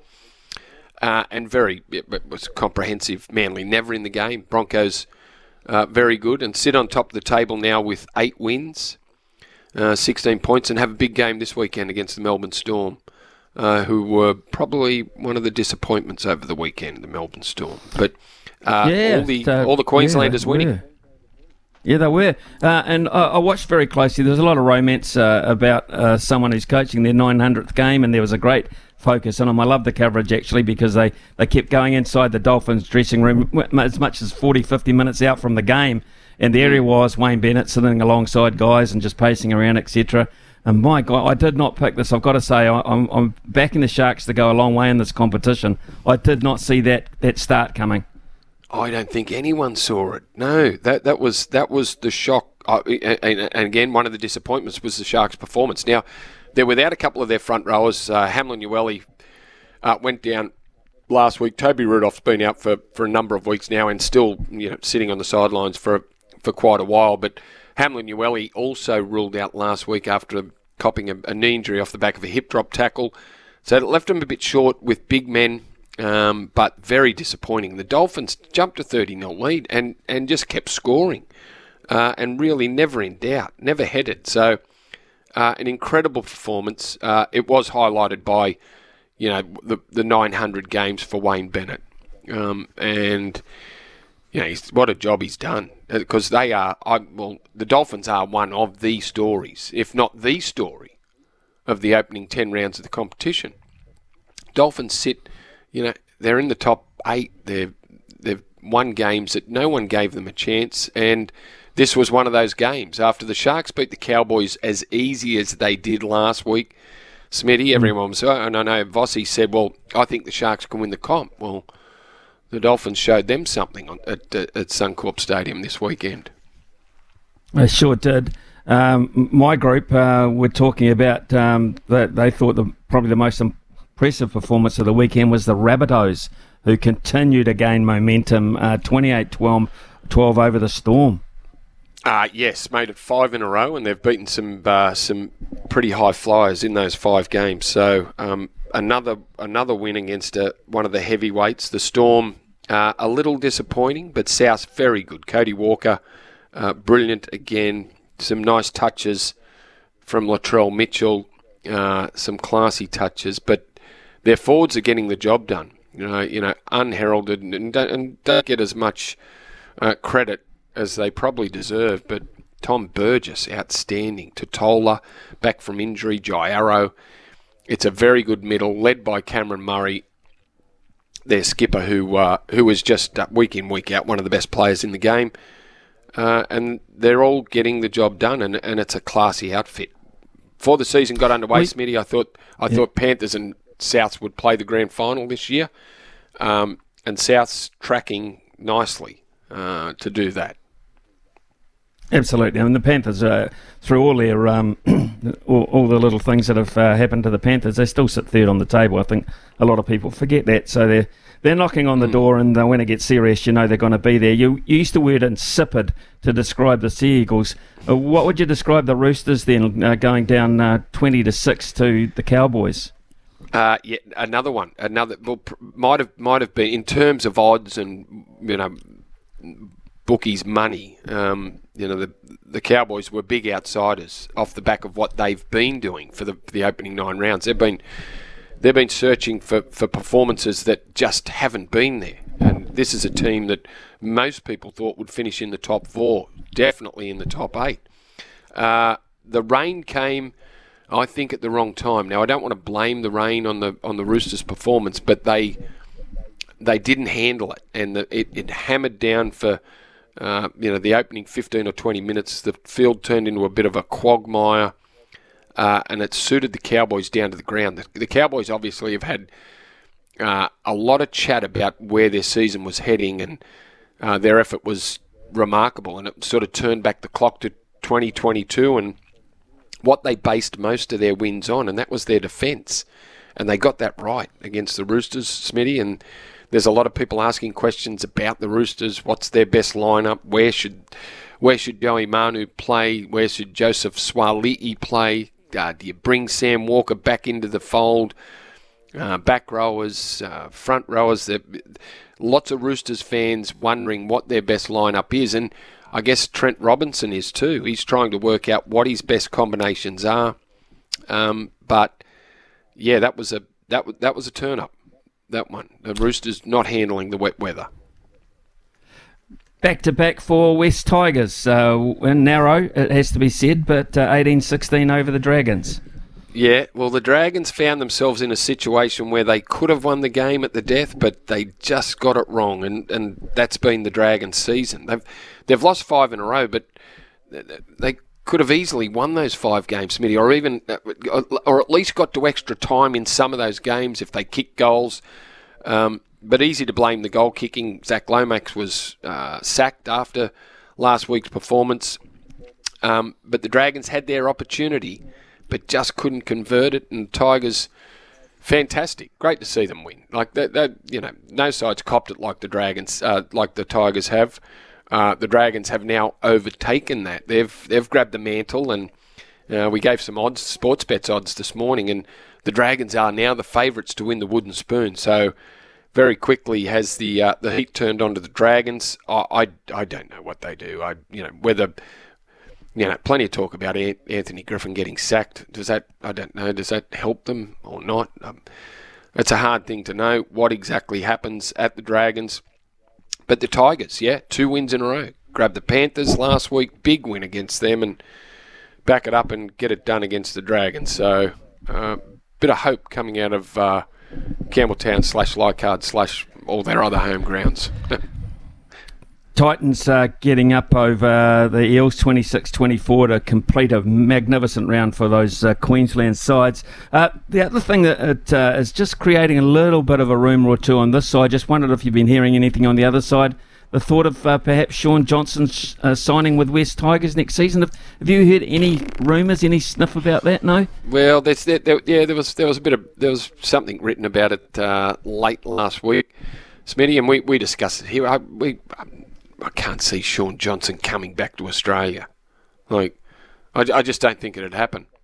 I, you know, I, I think, um, you know, he looks happy. He's playing great footy at the Warriors. I, I can't see him moving back and playing for a side uh, that's doing it a, as tough as the Tigers are. Uh, I don't know what the feeling is in New Zealand, but that doesn't sound like a good move to me. I think the Warriors re-signed Shaun Johnson because he has been so good. Uh, and if they think he's got another year in him, but I can't, I can't see him coming back to, to Australia, no. Right, okay. Um, just uh, finally, uh, Brandon, before we let you go, you've had a big morning already. Um, thank you for that. Uh, just the three matches I, would like to just perhaps briefly look forward to. They all happen mm. before Saturday, actually, for me. Uh, Storm Broncos Thursday night, uh, Panthers Roosters Friday night, and of course our own uh, Warriors um, up against the Bulldogs on Friday night as well. Bulldogs going down to the Raiders 34-30 at the weekend. So, mm. uh, what of uh, what do you make of uh, first of all, perhaps our chances against the Bulldogs? Yeah. Uh, yeah, good chances, absolutely. Like you know, the Warriors, uh, the Bulldogs. Uh, sitting below the Warriors on the table, so the, the, the, the dogs, you know, the Warriors, if they play the same footy that they have been, every chance of getting a win. Um, in fact, I'll be tipping the Warriors Smitty. Um, uh, that's an early early call out. Uh, I, have tipped this morning because we had Cameron Smith on, uh, and we, we always do between 8 and 9 on a Monday morning. Mm. I think the Storm can upset Brisbane. I think the Storm will bounce back after a pretty ordinary performance against Souths. I think the Storm back uh, bounce back. They beat the Broncos. The Warriors beat the Dogs on the early Friday game. And then the Panthers get the Roosters um, out there at Bluebet Stadium in the late Friday game. So there we go. Three big games, uh, and they're my three yep. winners. Okay. Um, well, I would imagine that a hell of a, you wouldn't even have any time uh, to socialise as a as a, a, unit. The Fox Sports team uh, en masse arriving into Brisbane. It's a shame you're so busy. You probably wouldn't even had a chat to have a beer and a, a, a chance to have a beer and a chat, would you? Uh, pretty full on, but did squeeze a couple of beers in on Saturday night. Ian, yes, just a couple. Just yes. a couple. It I've seen good. your couple. I've seen your couple. uh, hey, Brandon, you have. always great, great, great, great to catch up, mate. Uh, thanks for, very much for your summation there and uh, just putting a balanced view on the refereeing side of things as well. Well, we'll just wait to see with interest whether anything comes of that. But as you say, I'm not quite mm. sure they can do too much. Uh, to be honest, no, it's probably more likely to be more likely to be reprimanded within his own ranks, uh, I would imagine, from the board. But uh, it might Probably. not even happen there. So good on you, uh, Brandy. Always great to Thanks, catch up. Thanks for your time this morning. Appreciate it. Cheers. 11.20 here on SENZ. Yep, balanced uh, view there from Greg Alexander. Uh, the texts are still coming in and uh, about the refereeing side of things. And I, I, you know, I don't mind that either. I really don't mind that, Logan. I, I like that because you know what it means? People actually care. People actually have an opinion. People um, they feel disappointed. I mean, I, I, like that. I really, I really do. And and you know, as I said, clarity and consistency. Um, and the sending off of uh, the guy on debut, um, I, I, thought that was probably the harsh one when you looked at the treatment that um, was dished out to Tohu Harris a little uh, later on. Uh, Dimitri Sifakula. Now they've done nothing uh, in terms of disciplinary action about a supposed striking incident. now, I would imagine, doesn't that sum up the referee's decision to remove him from the field of play anyway? Yeah, look, to me, Smithy, I think Sifakula just got, uh, he was a little unlucky because Nathan Cleary's big fat chin got in the way. that's that, that's the way I see it. But I mean, there's definitely two schools of thought that I'm seeing from the Warriors fan base, uh, both this week and last week. Uh, I mean, it's a narrative that's quite likely just going to keep on going throughout the season as it doesn't has has done in previous years.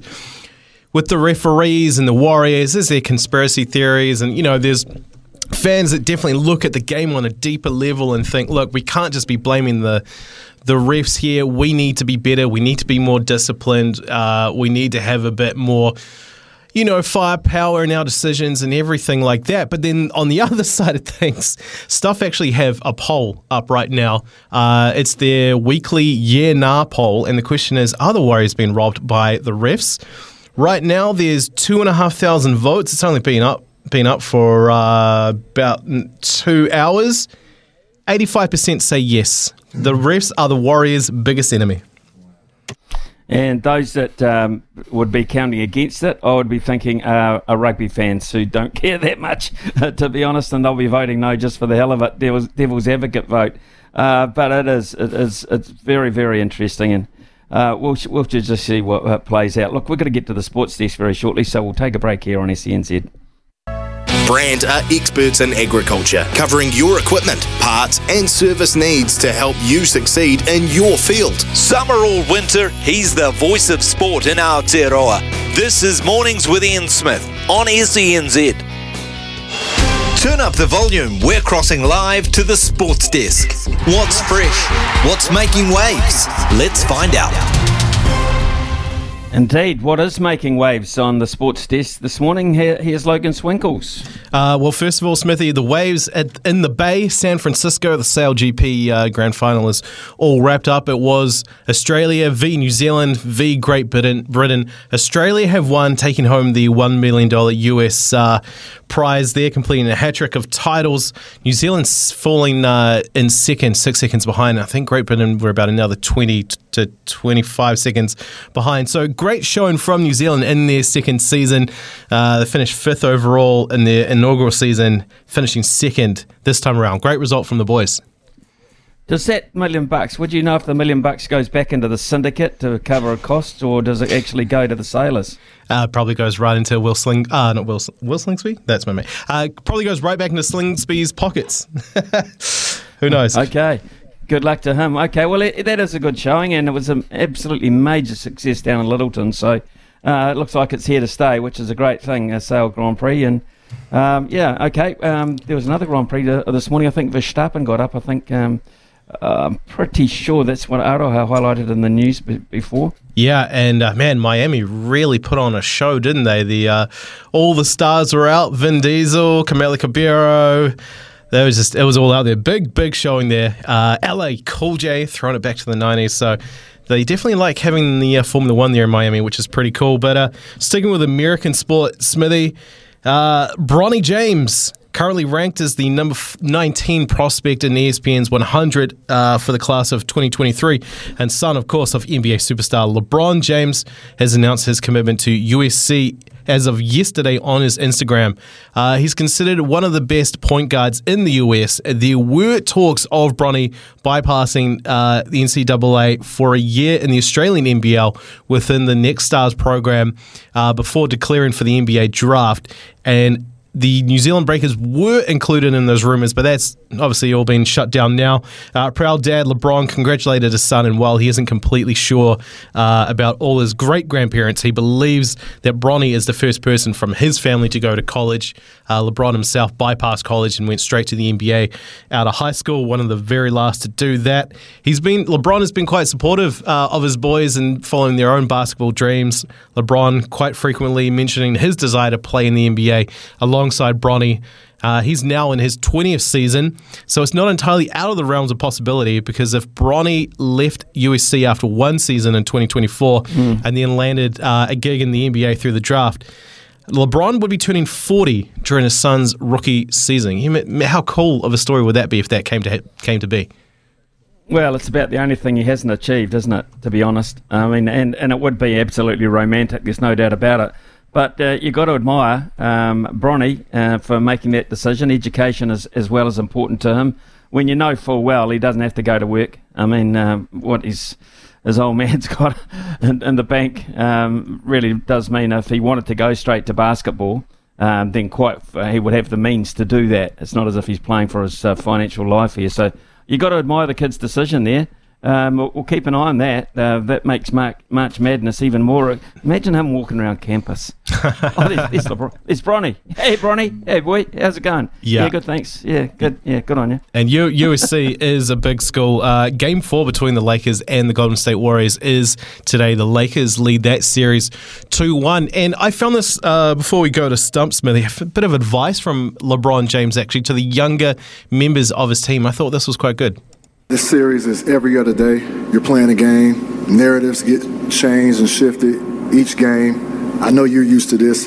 How has your team? Have you been able to evaluate your team and how they handle, you know, things that are being said outside yeah. from day to day?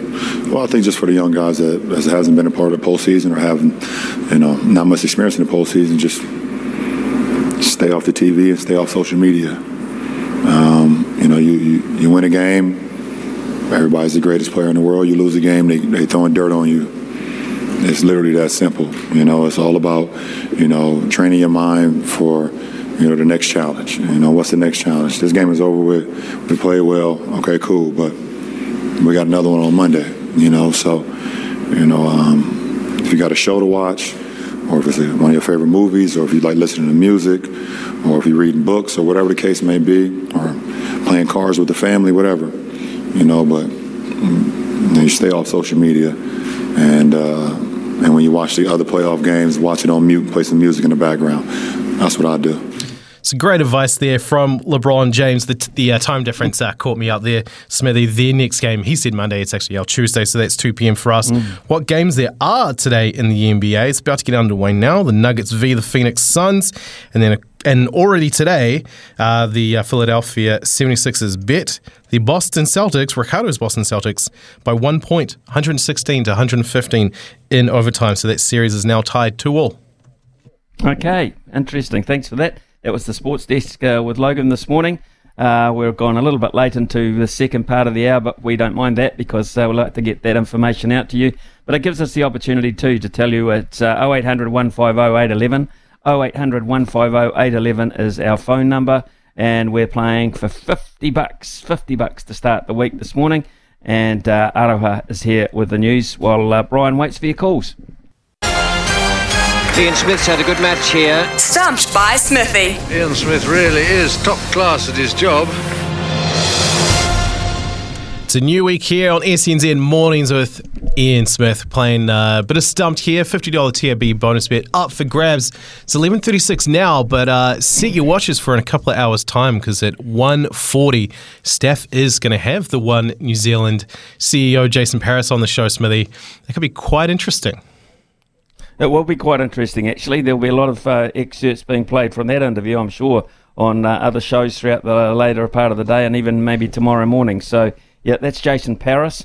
Um, and uh, his comments, if you haven't uh, read them on social media, basically just saying the Warriors um, are victims on a regular basis of uh, biased refereeing. Basically, it is biased refereeing, that's what he's saying. Um, you know, um, as opposed to just incompetent refereeing. He's uh, looking at the other aspect of it. So that will come out very shortly. There will be no such thing involved in our game, though. Our refereeing is absolutely above board. There is no cheating. Uh, it is just the most honest process, and that's why we lose most days. So, uh, what, what, who have we got? Who have we got lined up here, uh, Logan? We do try, and I believe our third umpire is probably uh, the most honest of the lot of us, Brian Lardy.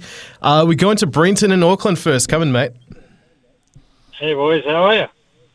Yeah, good. Brenton, how are you this morning? Oh, I'm good, mate. Love listening to the show, like always. Good on you, pal. Rightio, let's uh, tell us, uh, Brenton, what uh, his subjects of choice are today. All right, this is what you can choose from Brenton golf, basketball, and rugby. Take your pick.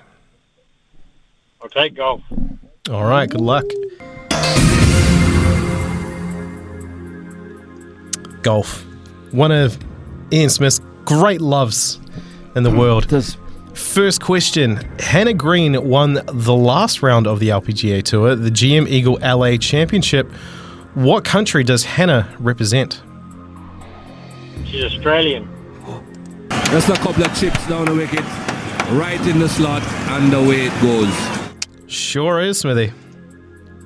She sure is actually very, very good golfer too. Just by the by, I think um, if I my memory serves me right, Styris and uh, Doull played in a pro am um, prior to one of the women's events. Uh, I think there might have been the one that was held up in Auckland, and they played with Hannah Green. Said she was absolutely wonderful person, very, very good golfer, but a wonderful person as well. So, yep, Hannah Green. All right. Sorry. Second question for you, Brenton. Who won the latest round of the PGA Tour, being the Wells Fargo Championship? I was watching this bit of this this morning. I think it was uh, what was his name? Clark, Will Clark or something. What's his first name? Maybe Clark. His last name's Clark, I think. Oh, I may have to defer to the third umpire. Do we allow just Clark, or do we want the second name? well, name. the, se- the, the, the, first name's one. It, like it, it, sticks out when you hear it. I, I, I, and I believe Smithy would know it. So I think we do I need the we need the first name. Is it uh, Wind, Wyndham or something? I remember seeing on the leaderboard this morning. Wyndham Clark or something like that. Just a couple of chips down the wicket, right in the slot, and away it goes. As you say, Smithy. no, we, we try we try to be above board here with our rulings. That's no, we always give everyone a fair opportunity, and uh, Brendan was uh, able to come up with it. So, congratulations. Now, question three, Brendan. Good luck on this one. All right. Now we switch to the DP World Tour. Who won the latest round there at the Italian Open? Uh, that was Adrian Murr, Murnick or something. Just a couple of chips down the wicket, right in the slot, and away it goes. Three for three, Smithy. You didn't even have a chance. No, Brenton knows his golf uh, more so than the yeah. Brenton I don't know down in Hawke's Bay. So Brenton from Auckland's got intelligence and does research on the game. This one down here does not. Um, so I, I, think that's um, I think Meronk um, is uh, either from Poland or somewhere around there. Um, I th- not very. I think he's a rare winner from that country anyway. So uh, congratulations to him and to you too, Brenton. Congratulations, Brenton yeah, from mate. Auckland. You get you, you, get the first fifty of the week, man. Stay on the line. Brian will get your details. Have a terrific week, man. Thanks, mate. Lucky I'm a good golfer too. Yeah. Well, what's your handicap? Ah, uh, no, nah, it's not that good. It's on a, on a ten at the moment, Smithy. Used to be a bit ten. What's wrong with ten? What's, yeah. what's your what's your home course? Uh, I'm I'm just playing around the border because I got two kids, so I, I can't justify the full membership. So I'm playing a bit at uh, Onewhero, or my main course used to be Howick, Howick Golf Club up in Auckland. Uh, okay, right. Well, oh, cool. That's interesting. Uh, man, you maintain a 10 handicap without being a full time golfer. You've got natural ability, mate. I congratulate you. And as I say, stay on the line and uh, we'll hear from you again shortly. But when we hear it's you, we're taking golf off the agenda, okay? Is that fine?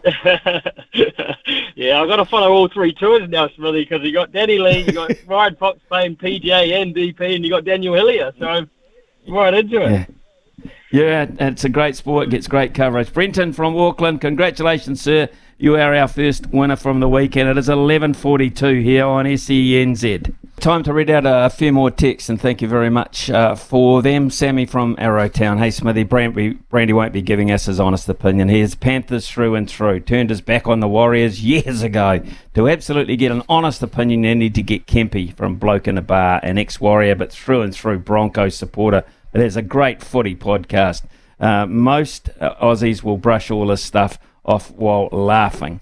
Um, and uh, I agree that uh, most of them won't give it much credence at all. Um, and um, Sean has come in and said consistency is all you ask for, Smithy. Yeah, you're right. A game after the Warriors, you get a player striking out, Latrell Mitchell, and nothing gets done. Um, and um, the same theory, uh, Kane has come in and said uh, Latrell Mitchell strikes twice to his opponent, didn't even get penalised. Favouritism to the Stars. Uh, Dan has come in on a different note, said I get sick of ref whinges. Uh, get on with it. After club uh, rugby, the same guys go on about the ref week after week. Definitely a table to stay away from uh, when you go to the bar. I, I guess uh, that's what Dan's um, uh, aiming at, hinting at there. Yeah, pick a, a a, bar, a, a, table at the bar where people are going to be talking about the game as opposed to the officiating. Uh, you couldn't find one of those tables at my bar yesterday. Uh, right, let's have a look at uh, Kevin. Uh, Kevin from Titirangi always comes in with a uh, fairly good summary of the weekend, and he's uh, done it again.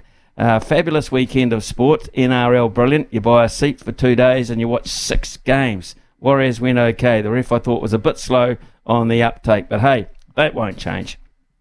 I'm finding the rugby a bit boring. The amount of kicking and arm out does your head in.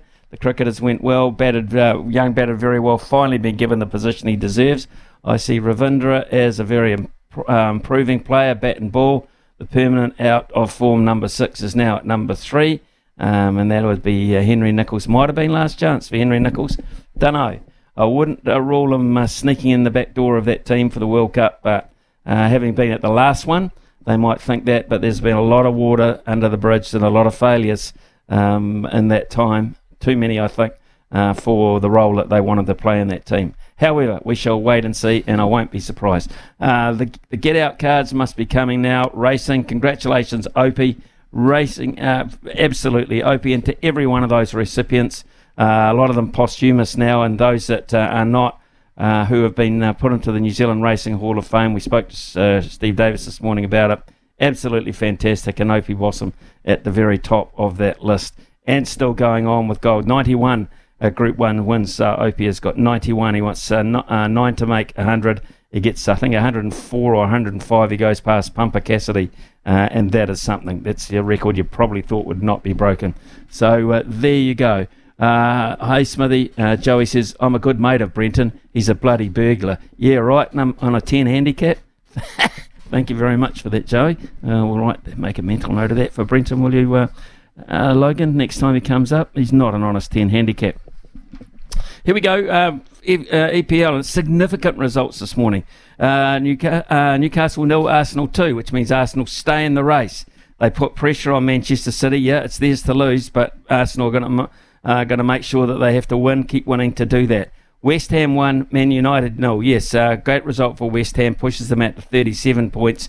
Uh, that for mine anyway. That's clear of the relegation zone. Bearing in mind there's still five teams fighting it out below them, uh, and for Manchester United, um, a missed opportunity to go above Newcastle into third spot. So squandered there. Apparently, a huge error by uh, the goalkeeper. Now, tomorrow morning, there's some very interesting games um, in the EPL, and they're all about relegation. Fulham against Leicester City, Brighton uh, up against Everton, and Nottingham Forest against Southampton. Honestly, tomorrow morning is so defining for the bottom part of the EPL table. It's something that we'll focus on in too because it means so much to stay up so much money, so much prestige. It is uh, coming up to 11.52 here on SENZ.